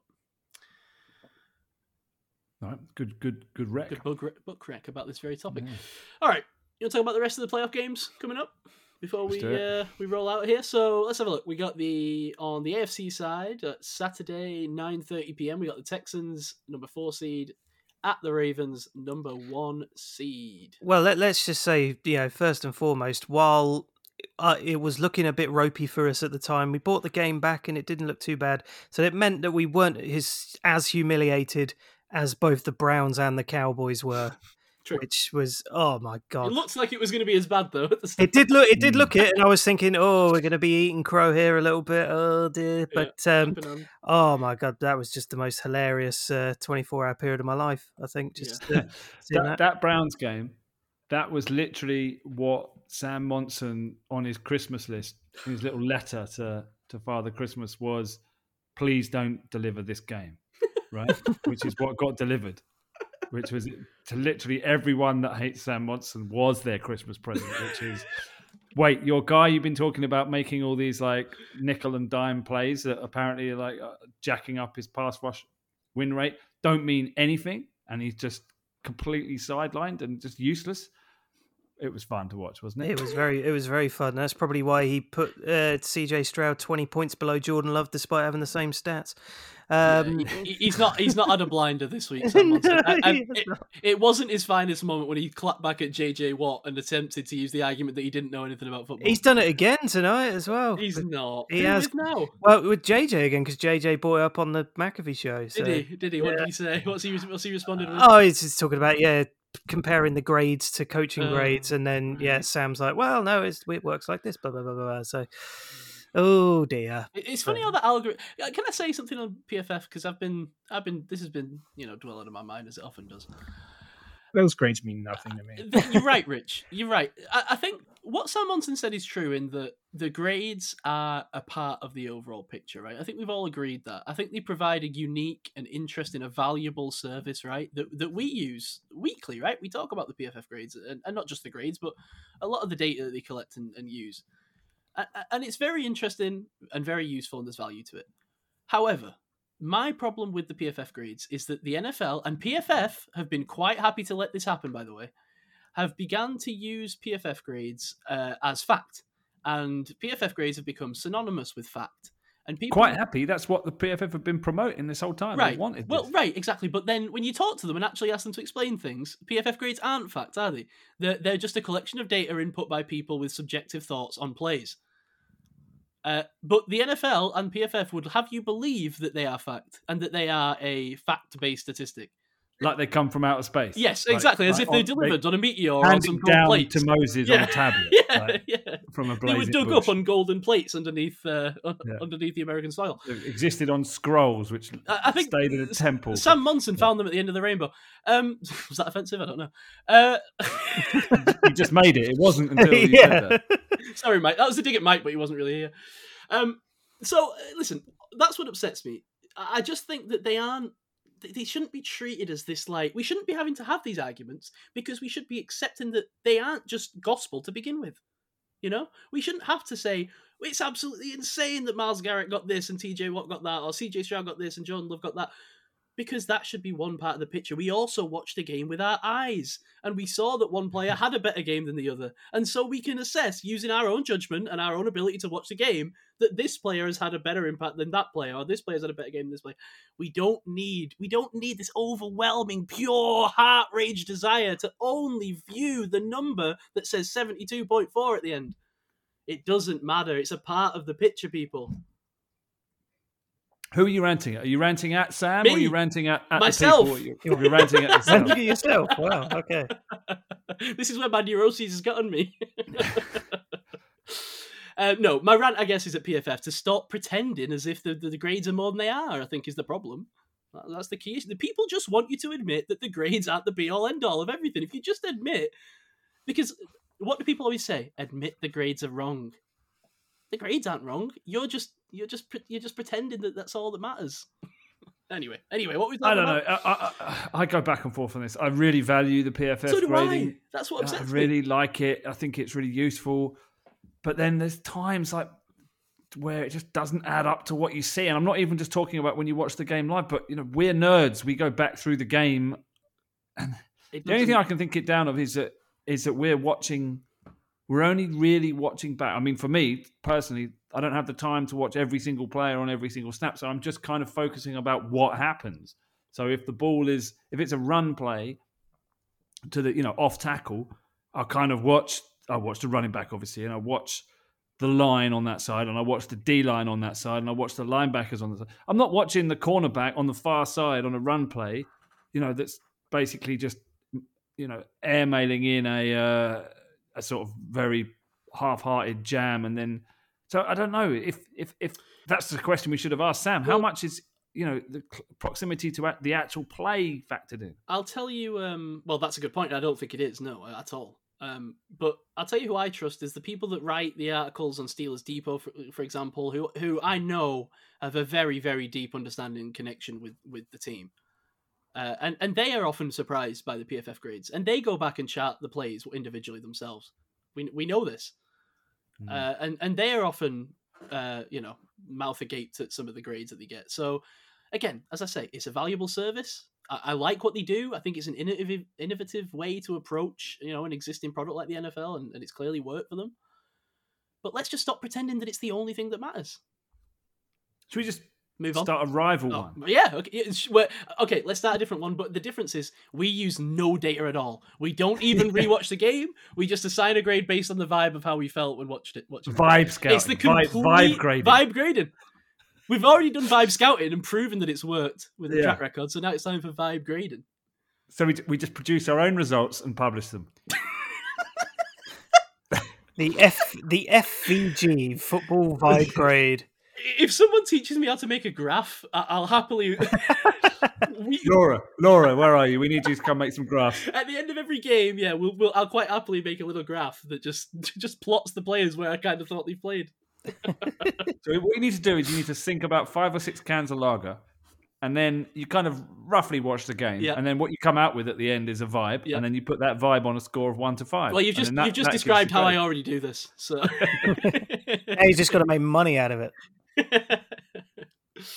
Um, so Texans Ravens, which way are you leading, Mike? oh yes, that game. Um, I mean, CJ Stroud is just unreal, isn't he? He was so Like, good, wasn't he, in that game? Carolina have just got to be absolutely like it's it's looking worse than the Trubisky thing for the Bears now, isn't it? It's just yeah. I mean, it's only one season. We we can't get ahead of ourselves too much, but what a what a No, but they didn't only miss out on. Uh, they didn't only miss out on CJ Stroud. They also missed out on Caleb Williams. They've double missed out twice. Oh yeah, exactly. No, Carolina have completely shot themselves in the foot. But like, Are they the lol cows of the NFL this year? Tune in next are. week to find out. there will be They for are. some time, I think. But um, yeah, no. So, I mean, CJ's just had an unbelievable season, and I, I'm gonna be rooting for. I, I would have been rooting for him against anybody other than us, if it, you know, whoever it would have been at this point of this. But now it's up against the Ravens, like hundred percent backing Stroud to do it. Come on, CJ, let's let's go. But. I, I, I don't think it'll be enough. I ultimately I do think the Ravens are going to going to win this. Um, whether it's comfortably or not, I'm not entirely sure. But I just don't think there's enough. The Texans are building something very nice, and I think they could be a legit contender if they keep this up um, for some time. But I don't think they're quite there yet, and I do think uh, Baltimore's going to come away come away with a win on this one. Okay, yeah. Any, anyone disagree with that? Anyone fancy the upset here? I, I got to be honest. Uh, I, the, the two weeks rest kind of concerns me. For the, I mean, the Ravens have had so much rest to get It, healthy. it It's bit like- them before when they played the It did. Titans. It did, but Mark Andrews is coming back. We'll see how that works. But I, you know, I gotta say, got a sneaky suspicion about the Texans this week. I feel like they could pull it off, and they get to the AFC Championship game. I mean, that's really exciting. Things are getting hot then. Yeah, I, I, I can't separate my bias in this situation from my uh, perception. It's one of those weird games where I actually like the Texans, I dislike the Ravens, Yep. and I want the Texans to win so much I can't actually analyze it about who will win and who shouldn't win. I think, I, I think to be honest, I've just never bought the Ravens quite as much as everyone else, and I sit here, with, you know, with them being the number one seed, thirteen and four. You know, not having to have played for nearly three weeks, and maybe I'm wrong, but I just still believe that they're beatable, and I think the Texans can beat anyone. I agree with you. I don't think we saw a, a team on its way for a Super Bowl in Tottenham. No. I didn't. I didn't feel that No. when I saw them. So I, I, I think they can be beaten. And yeah, I, I get that. And yeah, I, I didn't see that team in, in London either, but I did see that team when they played the 49ers. And I did see that team when they played the Dolphins. This team is capable of doing some really nasty things to, to other teams. Um, and if they do that against Houston, then yeah, they're, they're going to walk it. Looking at the slate that's left uh, to anyone else, the, the the eight teams, I guess, that are left in this competition, doesn't it feel like the storybook ending kind of isn't really there for any of like if you were to look back at the full stretch of the season and think, has this been a storybook season for this team? You know, this kind It's the of 49ers. it's the it? Niners, yeah, that's the Yeah. only one, yeah. uh, The uh, maybe you could argue the Lions, perhaps, as a bit of a dark horse in that conversation. Have they already had their storybook ending now? There's- Right, that's the- yeah, yeah. maybe. They, they've they've had this just wonderful moment where they've finally won this playoff game. Um, only my, my favorite stat of the thing: John F. Kennedy has now missed two Lions playoff wins, um, which that is just the most ridiculous stat I've ever seen in my life. Wonderfully worded. Um, but uh, yeah, I, I mean, yeah, it, it feels like they've they've had that now, um, and I I think they could easily go on and beat the Bucks. I I think they will beat the Bucks, but then I do think it will end the following week against the 49ers. But he- yeah, may, I, maybe it is just the 49ers. I mean, Houston's story is great with with this rookie, and I mean, if if CJ Stroud goes on to make even more history, then that that's going to be wonderful. But yeah, no, you're I, you're right. I don't think there are. I mean, Jordan Love's The other- story is interesting, but The other story is Bills actually finally win the whole thing, the Super Bowl. If they get Yeah. to the Super Bowl and win it, that's a lot of pain. Four four Super Bowls in a row they lost. yeah, Scott Norwood, you know, every, the whole the whole thing. So yeah. there was something there. I could see That's, that being that's it as prob- well. actually that's probably it, isn't it? That's probably the biggest. That that's the one that if it happens, I'm like, okay, this is scripted because the NFL clearly wants to make Josh Allen a thing, um, and that feels a little bit too convenient that they all of a sudden just you know got good after five percent playoff chance they had at one point. Yeah, point. exactly. Yeah, I, Mad. I I still don't buy it with the Bills. Where I can see them, you know, going on this run now. They've clearly got the offense to do it, but if they win the Super Bowl, it's going to be a bit like when the Patriots won the Super Bowl against the Rams that year, where I'm like, this team isn't that good. And the thing is that everybody's going to be like, if they beat this Chiefs, it's like, oh well, they beat the 2023 Chiefs, and nobody's been majorly impressed by the 2023 Chiefs. That's really. it. I mean, can you remember a divisional round of the playoffs that's looked like? I mean, similar to what we said about the, the, the MVP race all season, where it's felt like nobody really should win it. I mean, doesn't that looking at this group? I mean, isn't that the same? Like, which of these teams feels like those juggernaut teams that you used to see, like making the divisional round every year? And it's like you know four games that are against absolute, you know, teams of destiny that you, you can't even picture your team competing with. I mean, every team on this list, I could see the Steelers beating on a good day. 49ers, I think they struggle. They're the Bills, close, yeah, they're the closest clearly they thing. But- struggle. But, the thing is, we've seen the Niners. Listen, I, I get what you said. The Steelers probably struggle with all these teams. But what I'm saying is, there's none of these teams that I think are world beaters. Frankly, you know, great teams, Mm. like really generationally great teams. I think. well, you you've got to respect the Packers for what they did to the Cowboys. Sure, yeah, great game, great, you know, awesome game, great performance. But again, is that a team that like if if they won the Super Bowl, would you be like, wow, you know, what a great team, you know, No, Would be because I a still don't trust Jordan Love, but I think there's a lot of people that have changed changed their mind about Jordan Love after that game. I think I I, have. that. Yeah, he's had a great Yeah. season. Yeah, I, I like what I've seen out of Jordan Love a lot of this season. Hmm. I do think the Niners are the closest to what you're saying, especially on offense. I think they've been a very, very impressive offense statistically. Um, but I've seen them just just lay up duds, you know, this season. So who knows? Who knows? I'm, maybe I'm just not super impressed. With it. I want the Lions to win it. That's who I want to win with it. I, I, I think on on the best day, I think the Lions are the most impressive team to me. And maybe it's about how they win more than the overall quality. Like maybe the Niners are a better team. But Mm. the Lions can just impose their will in such a such a fun way.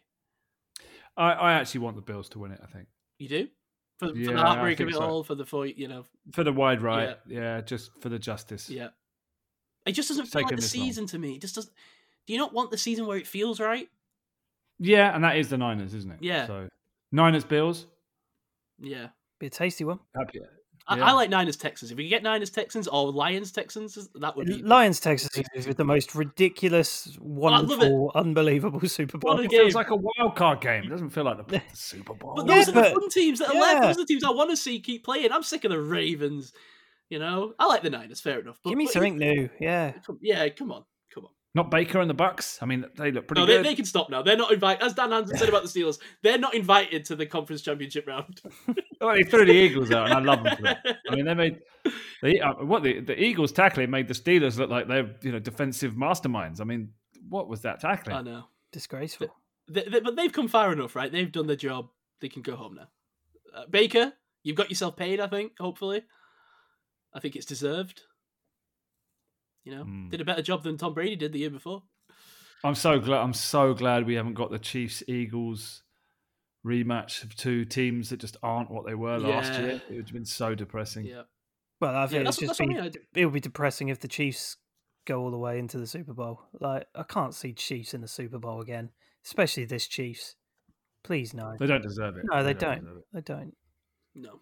So, all right, very quickly. I think that was a good conversation in general, but I'm going to go uh, Texans. I'm going to go. Screw it. I'm going to go Packers. I'm going to go Lions. I'm going to go Bills. Hmm. I'm going to go Texans, Bills, 49ers, Lions, Bucks is a toss up, so I'll go Lions. Lions Bucks is a toss up. Yes. The disrespect on the Lions right now from Gav is getting a little bit ridiculous. The disrespect on the Bucks from you. They're, they've, they've, they're, they're Oh, a the Bucks have tripped that- over their own dicks into this divisional round. The Lions are great. at the right time. Hit form. They beat the Panthers nine nothing two weeks ago. I'm sick of hearing about this form. What? what is this form? Uh, in a must-win game. It wasn't like they were arresting people. They did, they did what needed to be done. It's like, why use an Uzi when you can use a pistol? That's what they did. Sound like Arthur Smith now. Yeah. I'm so glad that guy got fired. I don't, I don't want to see that guy anymore.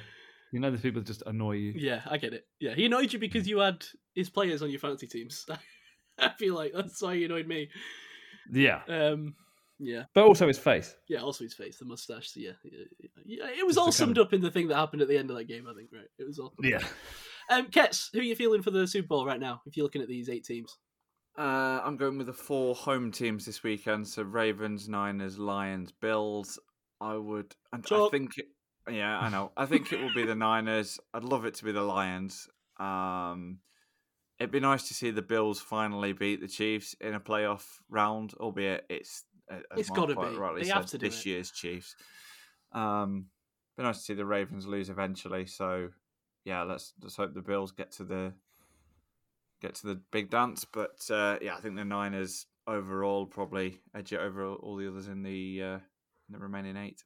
Mm. I just I think if the Ravens don't do it this week, one of those two number one seeds is going to stumble out the gates, and they're going to get do. behind big early. Yep. Since don't know if these it's gonna be wild the card Ravens or things, the Niners. Yep. Yeah, One since these do it. wild card rounds and the, the one seed gets the, the bye week, there's been so many instances where that one seed comes in and just lays an egg the next week. Yep. Could see a big Van Ness sack on Purdy sealing this one up. Symbolic. You want to talk chalk? Uh, I'm taking. I'm not only taking all four home teams. I'm taking a Ravens 49ers Super Bowl. Oh, I am. Ch- I am. ch- I am chalky as they come. I Why just. even play it? oh, I know. I, I'm just not very exciting at all. But um, I do think it'd be 49ers Lions NFC Championship. Um, Uh. and yeah, come on, Brock. Well, I, I am big on the Lions trade now. I think I'm jumping on it because I think they're fun. It's something to root for. Oh, I, To be I mean, it's I'd, probably I'd more run- exciting than the Steelers ever were. Sorry, I'd go run through a brick wall for Dan Campbell. The Yeah, exactly, yeah. Unbelievable. But um, yeah, I do think. I just think the 49ers are a bit too strong. I can't So what- hide this feeling. What's the uh, the most exciting Super Bowl? Is it Lions Texans? Yes, Lions Texans, hundred percent. I would be so up for that. It might not be exciting to the general casual watcher. No, but not to- the coach. yeah, the but to- coach couch. yeah, but um, to to us, yeah, please, Lions The, A- the AFC side of the bracket is the problem because to me, three of the four teams don't interest me very much. I- What the about Ravens uh, slightly, Lions?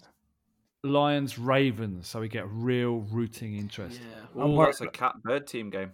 Yeah. ooh. I'd be worried about that because the Ravens absolutely demolished the Lions earlier in the season. So Hmm. yeah. Okay. Packers Ravens, would that be? Any... Don't the no. Packers won't beat the 49ers. I'm saying that right now. They never beat the 49ers. I don't care if it's a new era. And I, you know, my opinion of Jordan Love has completely 180 um, uh, since through this season. But no, I'm. They will not beat the 49ers. Mark unable to even entertain the Are idea. you suggesting Packers- that you might lock it up? I'm locking up the 49ers. Give me that. Pull up your pants, my man. In that- Pull up those pants. In that case, uh, Gav, I have to respond to you and lock up the Lions over the Buccaneers. It simply Wow. will not occur. It cannot. I'm unable to comprehend the idea that it could. Bad news. All right, well, we'll see about that. So does that mean Ketts is locking up the Ravens? Uh... We've tried. To I ain't locking squat up. He's not personally. locking nothing. he won't be coaxed into it. All right. Um, is that it? Is there anything else to talk about? I, I got some exterior thoughts, but anything interior to the world of football? Um, no, I did have one thing, Yeah? but I Oh, think no. it's Oh, it's fallen by the wayside. it's fallen by the wayside. It's yeah, gone. it's It's gone okay. Ketts, are you satisfied? Are you happy? Yeah, just a, a dig at Tony Romo for being annoying on the broadcast. yes. jeez. Very good shout. Very good shout. Yeah, I must admit, I've been a big proponent of Tony Romo. He's got. I'm I'm tired of Romo. I got. Yeah, he's. He might have turned that corner for me ever so slightly. I got to be honest. Oh, it was it was last season for me. I didn't think I'd ever say it. I I don't know, Jim. I, I it's like no, that. See, I'm that done. always enamored me towards him. I thought it was fun.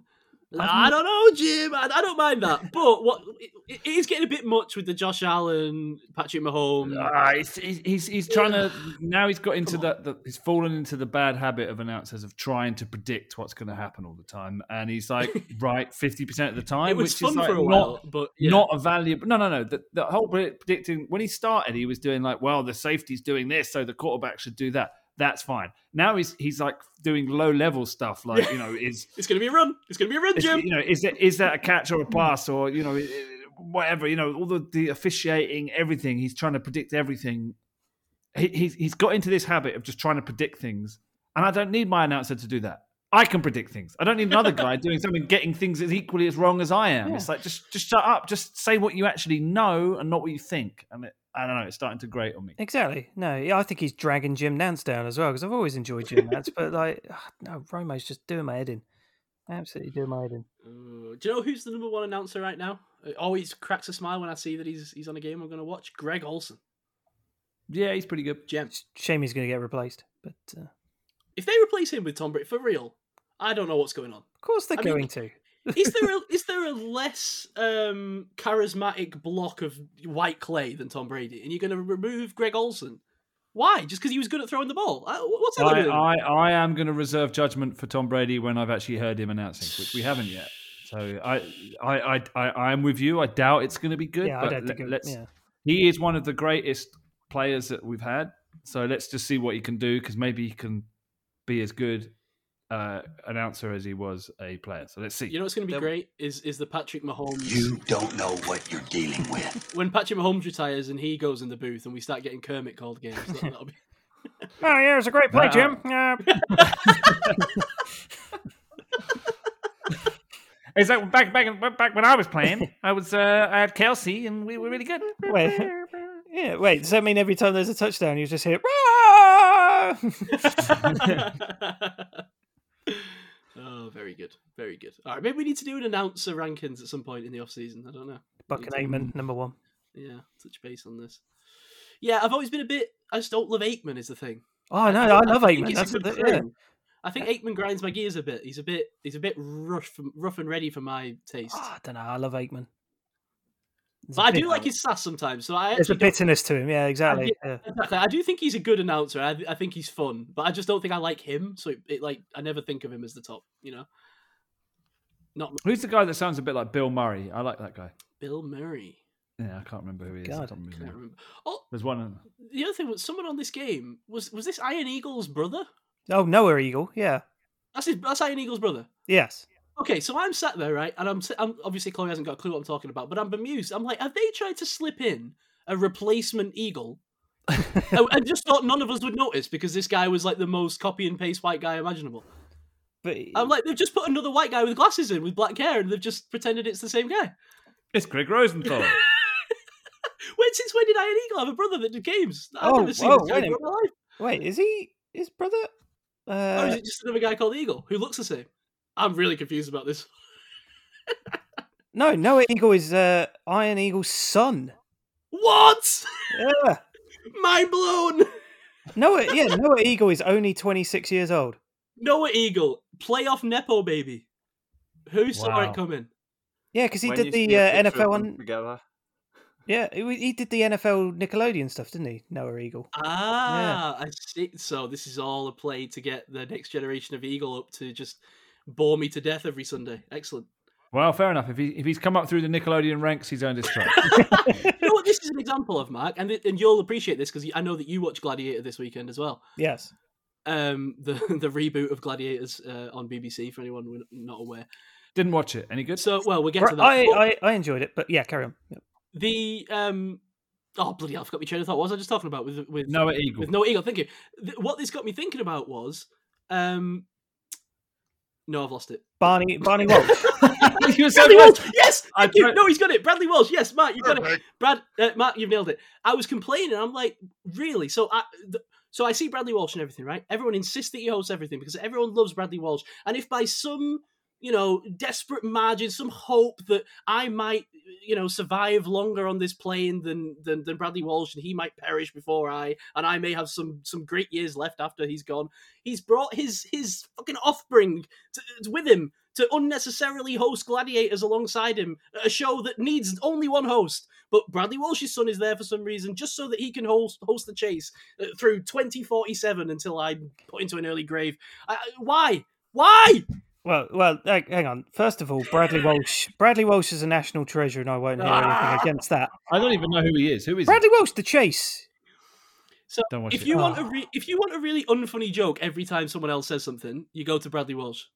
Bradley Bradley Walsh is a national treasure, and I'm just gonna. I'm just gonna I don't like his son. His son can he?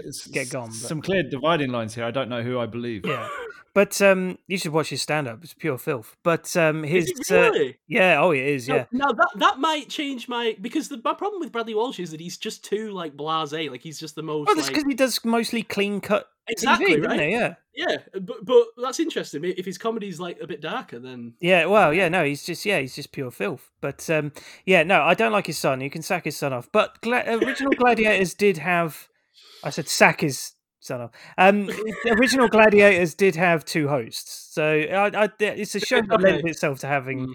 Two hosts. Like, P- I- Yeah, it's Okay, fashion. by Oh, the yeah. Oh, In yeah. the old show, they used to go to different places, right? So they'd be hosted to be like, right now we're going to do the whatever, the thingy majig, over to such a mabob who's going to talk to the contestants, and then they'd be there. But now they just stand next to each other, just saying one line and then saying the next line. Oh, I hate that. The scripted one line Yeah. and then tee it up for the next But person. his son, for Christ's sake, who's who's about as charismatic as a wet paper blanket. Is there anything in the human race worse than an award ceremony presented by an actor and an actress redoing that thing where they each do one line? like if you presented that to the alien race, yeah, yeah, Yeah, terminate, terminate the lot. You have to Like, do uh, that because if you just put one male actor up there, like John Travolta, you end up with the whole the wickedly talented. Wickedly talented, yeah. What did he call the woman? That was brilliant. The wickedly talented. the name of Mumbo. And Zimbabwe- Oh, go That look that up. good. If you, for some reason you've not seen that or you're not listening to around the NFL, go look up uh, the John Travolta award ceremony speech. oh man. Um, okay. Anything else? Uh, no, no, no football stuff, right?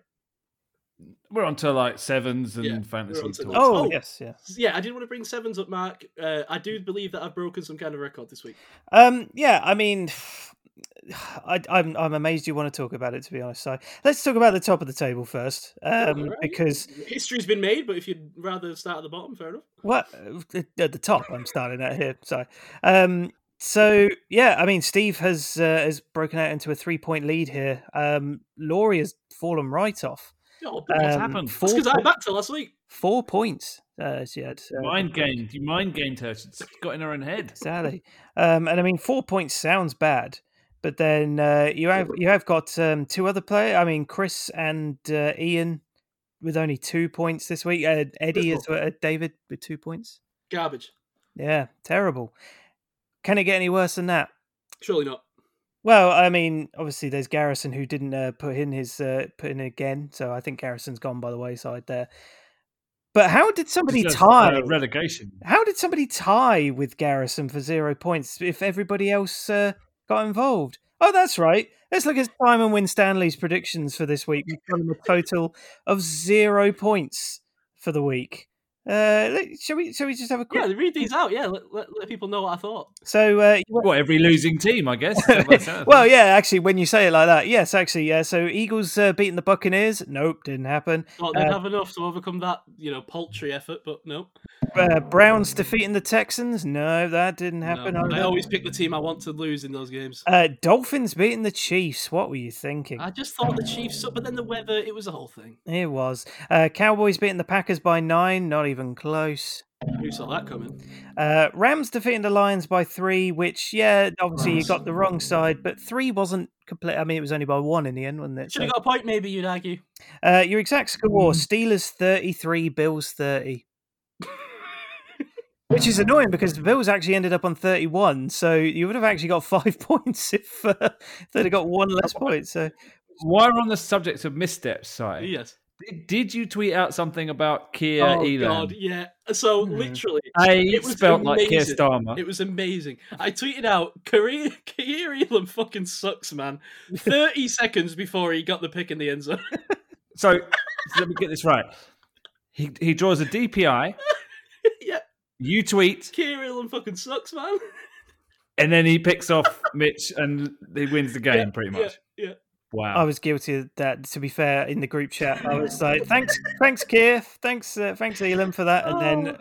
immediately it picked off, and uh, yeah, Did I not tell you last week? These players that we talk about rise up against our team for some reason, whatever it is. Dorian. Williams had the game of his life, tackling all over the place. Kaiir Elam, who, who can't defend anything, suddenly gets a end zone pick.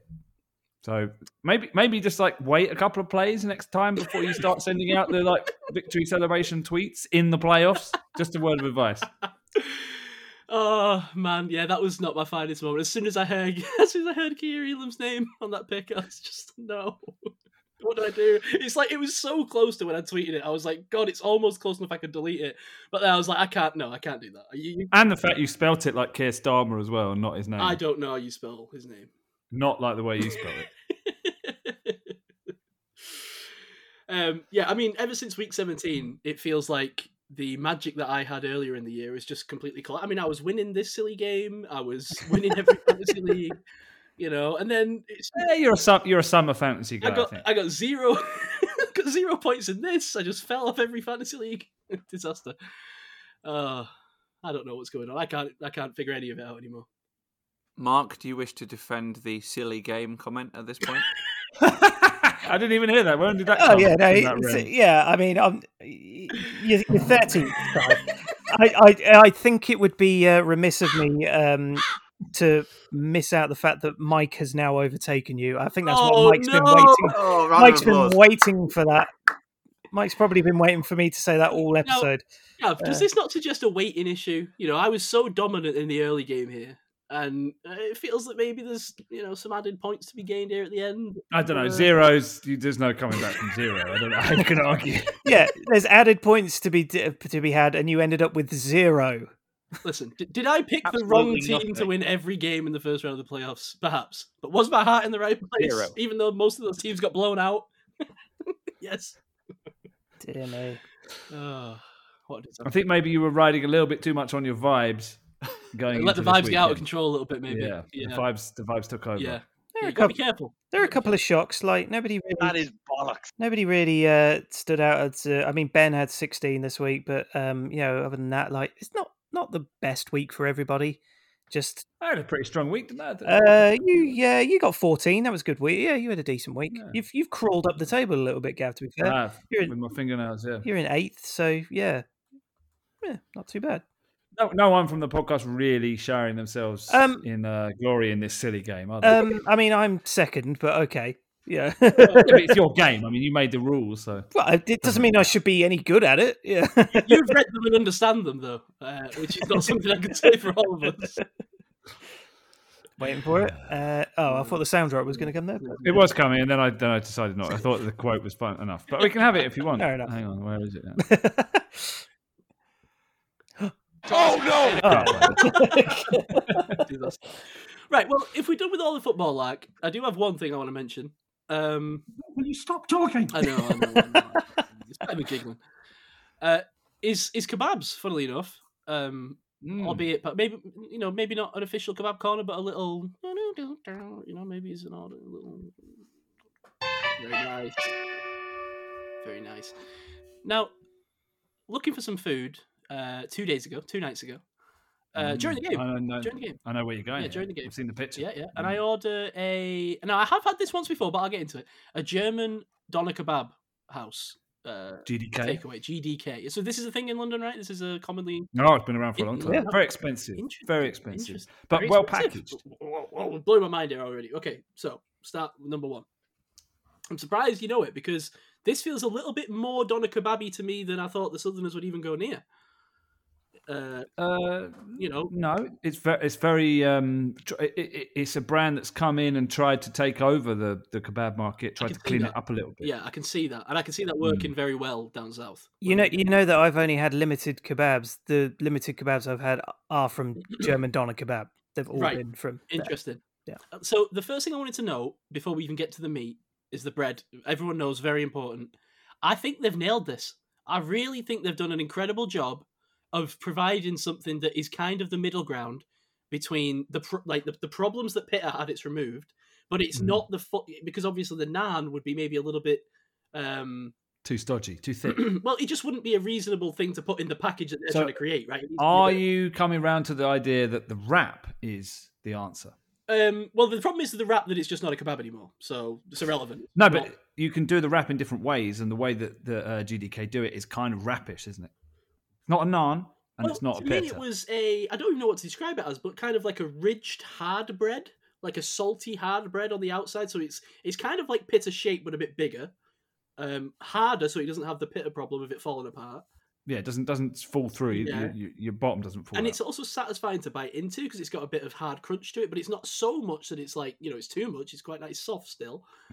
Uh, It's more like it's a roti. taste. It's got taste. It's more like a roti, I'd say, which is which is the superior bread. If you go for a curry, have a roti over a naan, you won't be disappointed. And the thing is, as well, you can pick it up. You can hold it very effectively. It, it, it acts as a little, you know, hand grab thing to hold on the bottom like a pasty. So I, I really think they've nailed the middle ground here for the for the masses.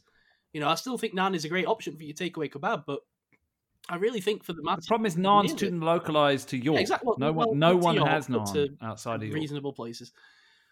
Uh, uh, the north has it. Gav. That It's sounds like a York. southern thing. I don't know what that is. You know, a lot of the north has it. Uh, it's York that doesn't have it. Actually, is the problem. Oh, really? Oh, so it's a, it's a uh, Bolton thing. Yeah, it sorry. was a Bolton thing. Um, Okay. But yeah, I, I think they've nailed that. So so A plus for the bread. Uh, then you get to the meat, right? So I had a mixed kebab, which isn't like me. Normally I'm just a plain lamb doner guy, but I went with mix with chicken this time just to just to try it out. I thought I'll go with something a bit different. Again, excellent, very well done, uh, well packaged, very thick. I added extra meat on this one, so it was quite hefty. Because I was a little bit worried, you know, with the chain place, you like you think, mm, are they going to really give you the sufficient amount? No, they do. They do, yeah, they really do. Because even with the extra meat, I thought this this is insanely big. I mean, this is a lot of meat. But still, it's still overpriced, don't you think? So I paid. So this is where they get to the money. So I added a lot of extras to it. I got a Red Bull that cost fifty p extra. I got extra cheese sauce. I got extra meat, I think, or something, or whatever. But it, it came to about twenty quid. It was Mm. this big boss box meal that was tied in with um, the Wolf of Wall Street for some reason. Don't ask why. No idea. But but the, the box was entirely marketed with the Wolf of Wall Street. Did, did you did you select that or did Nope, that's just that's just I guess what the promotion is right now on that box, which you know normally I guess is just a regular black box. So that comes, you can scan it. There's some some nonsense going on there. That's fun. But uh, you know, as a value proposition, I thought base level fifteen to twenty quid here for the you get the big kebab, you get the drink. I got two spring rolls, and the, the bigger than you know the like big meaty things. I thought they were pretty good. You get fries with it. I got cheese fries. I gotta be honest, Gav. Didn't think it was bad at all. Way, way better value It's proposition than like a Five Guys or like something like that, which is what I'd compare it to in terms of um, a bit better than fast food, right? But not quite a restaurant. Mm. Um, so that's kind of the market it's in, and I think it's a way better value proposition. And they've nailed the food. I don't know if that, I think value is you're you're clinging at the value thing. I don't think it's good value. I- well, it depends what you mean by good value. Obviously, you're going to get better value at a takeaway. A yeah, I think take- it's good. It's good flavor and it's good quality food, but it's expensive. I don't think it's expensive compared to. Te- like- Twenty quid for a doner kebab is expensive. Uh, but it's not just a doner. you- You're making it sound like I'm just picking up a doner kebab and it costs twenty quid. I mean, you get a doner kebab in York, you know, on its own, it's probably costing you upwards of nine quid. I'd say it's seven, isn't it? Look, Five, not six, here. seven. Let me just give you a Bolton market. Uh, Bolton market's a bit different though. because, Probably talking uh, three pound fifty there. Well, interestingly, so two large doner kebabs on naan with salad and sauce, two regular chips, two cans of Pepsi, nine pounds ninety nine. Nah, bugger. Yeah, that's Bolton. So price. two people are eating That's- two hearty meals for half the price of your one thing with your fancy box and dry No, ice that no. happens when you open. I promise you right now, in York, that meal that gets just described cost twenty five quid. Two large You- doner you- kebabs on naan with. You I'm telling you, from from as a, as a London regular kebab eater, I, I I like GDK, but it is expensive. Mm, fair enough. I- I- I Compared- gotta compared to other uh, options. And, and you got to remember as well, I, I was ordering it on Uber Eats, which maybe comes into play Mm. Mm. because I think uh, you know a lot of places are adding fees on when you're doing that anyway. But I, I really so didn't. Bag I, fee, delivery fee, service fee, the fee fee. yeah, the fee fee. I, I, think fee maybe what it is, Gav, is that in York there's not a lot of cheap options like at all. So maybe it just doesn't Right. seem that expensive compared to what I would get otherwise. Because unless I'm going to like the very very worst takeaways, of which there's a few, and you know I don't mind that, but you know they're getting a bit cheaper then. Everything in York is expensive, at least. Right. So if that was me, then I'd be eating less takeaway. Hmm. Fair enough. But don't you feel like it's overpackaged? That's the other thing. Perhaps, Something turns yeah. up, it looks like you're buying a, as like a designer set of sunglasses. yeah, yeah, getting It's the like, box. Yeah. I, I don't, I don't need part, that. that feels like a little bit of part of what they're doing, though, right? That's the vibe. That, you know, it's not a greasy kebab you're picking up. Yeah, but you're paying for that. You're paying Sure for you that. are, but you pay for that in every walk of life, right? Yeah, so I'm saying I don't want it. Well, I'd, I'd rather pay less and have the same quality food, but just turn up in a. I want to Paper bag. I'm not advocating that GBK becomes kebabs. You know, I'm just saying that I think they're doing a pretty decent job for, for the market. They are doing a decent job. They're bringing quality kebabs to the to the upper classes. Yes. And, uh, Again, I don't know if it's an upper class. You're making it sound like a little bit ostentatious. I think it's like decently priced. I don't think I think anyone could afford a a GDK. I don't know, man. I mean, I think if you if you're if you've grown up in a small market town with a kebab shop that's, that's Sure. knocking out, you know, meat and chips for three pound Yeah, fifty, you're, you're going to rail at twenty I quid for a kebab. We're living in different worlds. You know? We're living in different market categories. You know, I, I'm talking about if you're looking for your takeaway, you're looking to spend maybe 15 to 20 quid per person. I think this is a good option. It is a good option. I I, I, I, I think they could be ten percent bigger for the amount of money you're paying. I don't think need could be just. I, I had to put it in the fridge and reheated it today. Oh, I've I've always like because it's tasty, it's good quality. I've always downed the whole thing in one go and been. I couldn't. you well, know, I was so full. I hadn't even eaten half of the kebab. I was quite, uh, quite rammed. Although I've been having some small summit feelings lately. I went for a meal with uh, Chloe's parents the other week for a birthday. Uh, got through some cheese sticks as a starter. Could barely even touch the main. I don't know what was wrong with me. I hadn't eaten all day. Is this post Stones? It is. Is there is there is there some medication you're on No, that's no, changing you? nothing. No, No. just eating habits. You you've Possibly. you shrunk your Quite stomach. possibly. Although it doesn't mean that I don't eat shit though. It just means that I don't I don't seem to have the same like capacity for meals that I used to. Mm. So that's something to look out for. Did have a scan the other day though for updates for anyone who's interested. No kidney We are interested. currently within No stones. The stones are not returning not, in not uh, as of yet. 24. No. Not as of yet. No. So that was a positive because I've been having some But- some issues. I was like wanting to check out, not stone related at least. So that's good. Good news. Okay, Si fans are worried about other issues, but we'll leave well, that. no, to... but I mean, the, the related issues to the stone situation, but but more just after effects. I think of probably the operation rather than which Right, okay. a return of the stone. That's good. No, one- no one wants you the stones return because that was a dark Stressful period time. in the Win Towers. It wasn't a good time. I've got my own. I've got my own issues coming up soon, right? I've, but I've yeah, talked about. yeah, it. yeah, yeah. We uh, we wish you well We in that, see. of course. Thanks. and, and keep us Mm. updated. No one, no one wants people surgeons rattling around inside your head, which is what I'm having. Yeah, that. Yeah. Well, I don't want to get onto it because I think if I was to It's talk about that, it would scare you. Because I would only. It would scare me. Well, in the sense that I would only have anxiety to talk about in relation. to No, it. no. Yeah. I, I- part, part of the counselling I've had is that I should talk about it and not catastrophize it. So I guess that means we should talk about it. Yeah, maybe. Go ahead. So Oh, tell me, and then don't catastrophize. Shit. um, um, Some people have played arse trumpet, so to speak. Yeah, I'm a bit worried about people playing arse trumpet inside my face. If I if I wake up and, and they played arse trumpet, I will be worried. Yeah. Well, i- if you wake up and and do you know if you do that thing um, where you wake up and you're still in the operation, but you've you've woken up and you need to tell the doctors? I'm not doing that one. I, I I would strongly implore you to say this and only this. Hard to move on from a butt fingering in crew. that is true, but I'd be worried that if I woke up halfway through the operation, I wouldn't be able to talk because there'll be people inside my head, and not from some kind of psychedelic experience. I mean, literally, they're going to be cutting me open and digging around inside there. Are you gonna? That would be awful. I really don't want to wake up. No. I want to wake up having had, having had. Like that's Yeah. that's the has, ideal has he been? situation. Has he been? Yeah, you know, he's been. He's He's been. inside the head. He's been. And he's Yeah, done.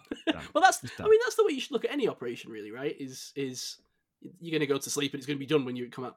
You know. That's that's what you want, Yeah, right? that's that's it. That's that's the long and short of it. So Hmm. that's all you can think, I think. And you know, obviously, I'm getting a bit of. Uh, I don't. I can't remember if I've talked about this on the show or not. Probably. Um, I'm getting a bit of dead guy's cartilage inserted into my head. Oh, really? That's kind of weird. Yeah, that is a bit weird. Yeah. But then I Mm. suppose is it weird because I mean people get things like that done all the time, right? Well, yeah, Blood, but not. you know, um, Yeah. organs. So I'm basically going to be smelling through another guy's bit of rib tissue. Yeah, when you say it like that, it, it, it turns It's into a bit like weird, a ship of? Theseus situation where I'm like, No, they did. They did tell me that it's going to be. Uh, it's going to be nuked with radiation, so it's, it's technically dead. So I don't have to take immunosuppressants or anything. It's going to be a dead bit of cartilage that they're putting into Hmm. uh, the back of my septum, but it's still kind of weird. So how, how Like, many things in the human body can you replace with someone else's before you are no longer you? no longer you? Yeah. I guess that doesn't work with humans because we are just the brains, right? And then the rest of us is just like stuff. Well, you- you're getting into like the theology, Theology podcast. podcast. What is the soul? is the soul? Who am I? Yeah, I've been struggling Yeah. with these concepts of late. Doesn't your whole Hmm. body like technically change every cell like every few months? Oh yeah, that's that's a disconcerting idea. Well, you're getting into you're getting into is it Aristotle or is it Plato? I think that- therefore I am. No man steps in the same river twice because if you do, it's the, the river is different and the man is different. Damn. Mm. Ain't that the truth? And so it is for NFL seasons as we turn the page on this one. we need new men and new rivers and a rejuvenated squad. And a re- and a new septum. and an OC. with a dead guy's rib. a new scepter for Najee Harris, a new septum. Forget. yeah. All right. Well, is that it? Anything else to chat about? No. Don't know. Any, anything else you want to add? Seen any good films? I don't know. A quick wrap up. Oh, off the top of my head, did I mention May December last time we spoke? I think I probably did. No. That feels like over a week ago. Check that on Netflix if you like um, excellently written films. May December. That's going to be an Oscar bait Wow. film. Uh, what I watched recently, I watched that Night Swim this week uh, at the cinema about the haunted swimming pool. That's Any that's good? about as good as you'd expect it to be. Okay. Um, oh, I saw the. Haven't haven't we had a horror film about a swimming pool? We did. We did. Yeah. Well, now there's another. about a, an, uh, uh, a swimming pool in a a US high school that housed some kind of alien. What was that? That was like early 2000s. No, not ringing any bells. All right, I'll come back to that. no, no, I'm not. It's not coming to me. Um, that was a good, surprisingly good film. When you when you hear the the plot, it sounds awful, but actually, it wasn't bad. I need to find What else what did I see? I saw Priscilla, the film about Elvis's wife. That, I wasn't a big fan of that really. Um. Excited for the Elvis uh, Avatar thing? Elvis Avatar thing. Yeah, the, uh, Elvis is going on tour. Oh, like the you know, like Oh, ABBA I thought you meant they were remaking Avatar with Elvis. Like, what? No, no, not that.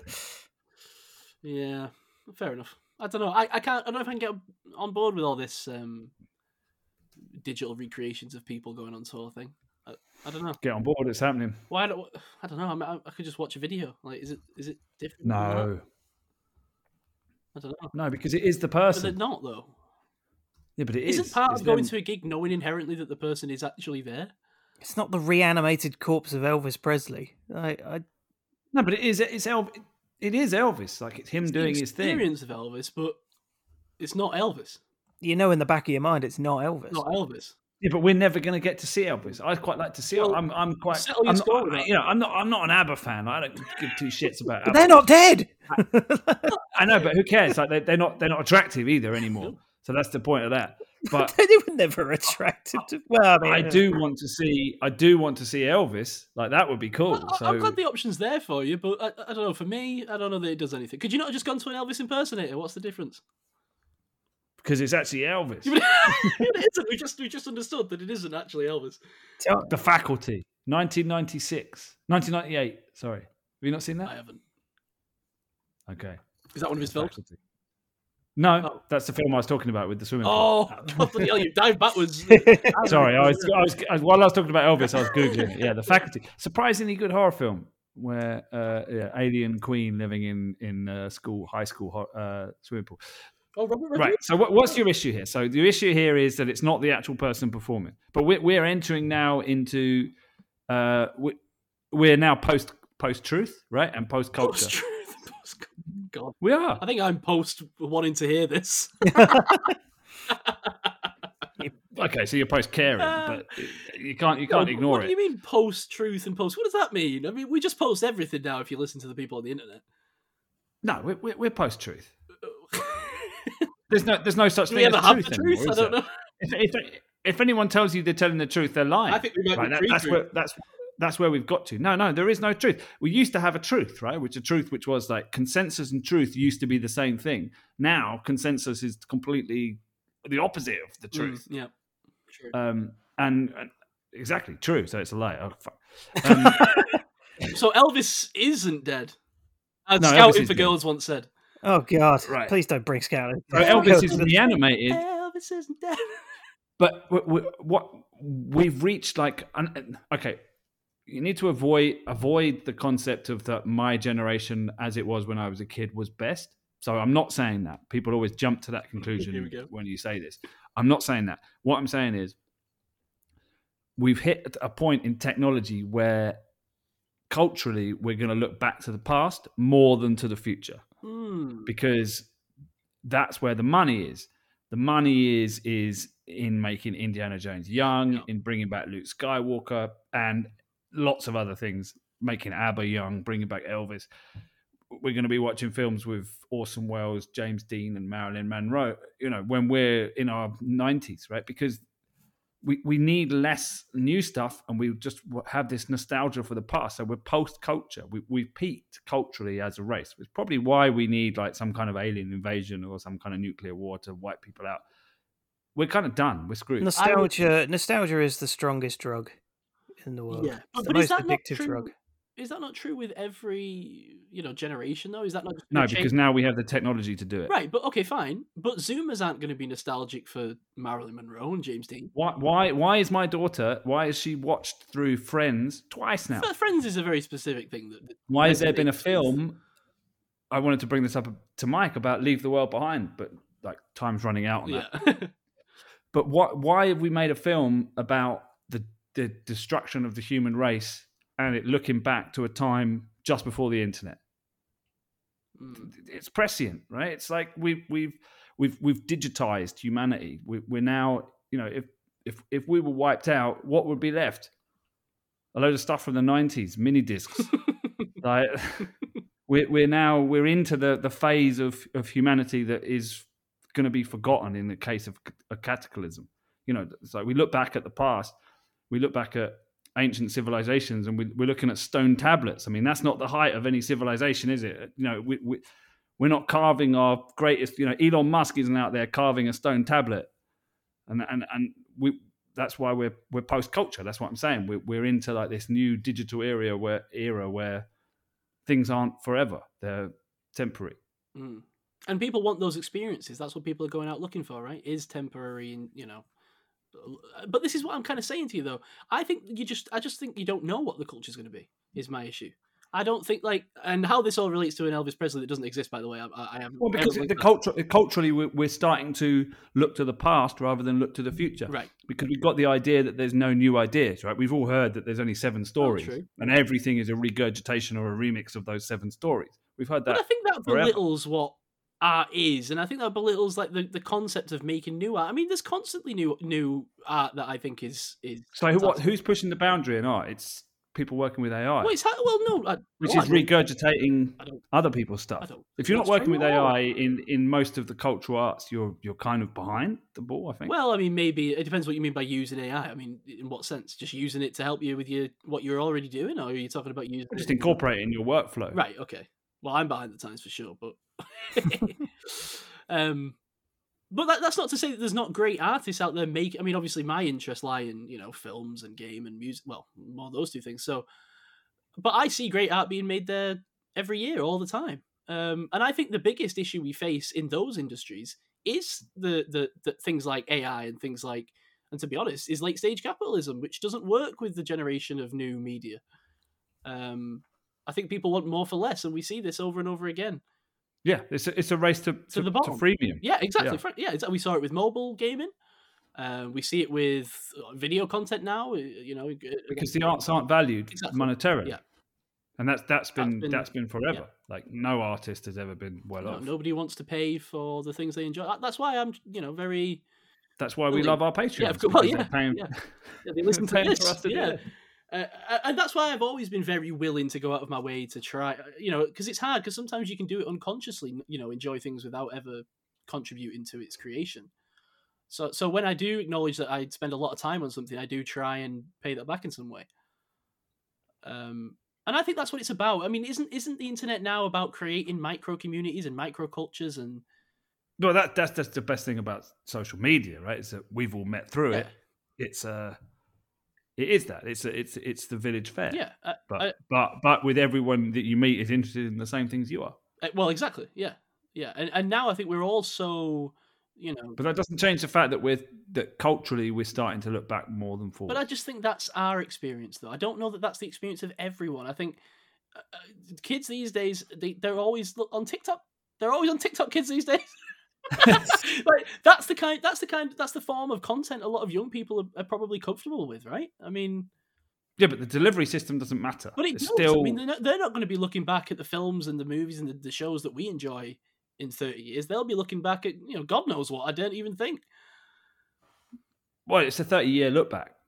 It's always that that that's always been true. So the, the the the music of thirty years ago is popular now, Mm, yeah. And and sometimes it's sixty years ago because the music that's popular thirty years ago was was thirty years ago before that. So that's sixty years. Hmm. I don't know. but we are post truth as well. I mean, you just got to look at Trump and Well, yeah, we all felt the reverberations of the Trump era. I think that's and but also, I mean, think about um, technology companies. You know, businesses have worked out the best way of selling something is to to speak to you in a way that aligns with your beliefs, Mm. not the truth. Yeah. with what you think. Yeah. So if they can echo what you believe, they can sell you stuff and steal your data. yeah, So therefore they- what you what they, they, They don't, don't care. They They, don't care what the truth- They don't exist.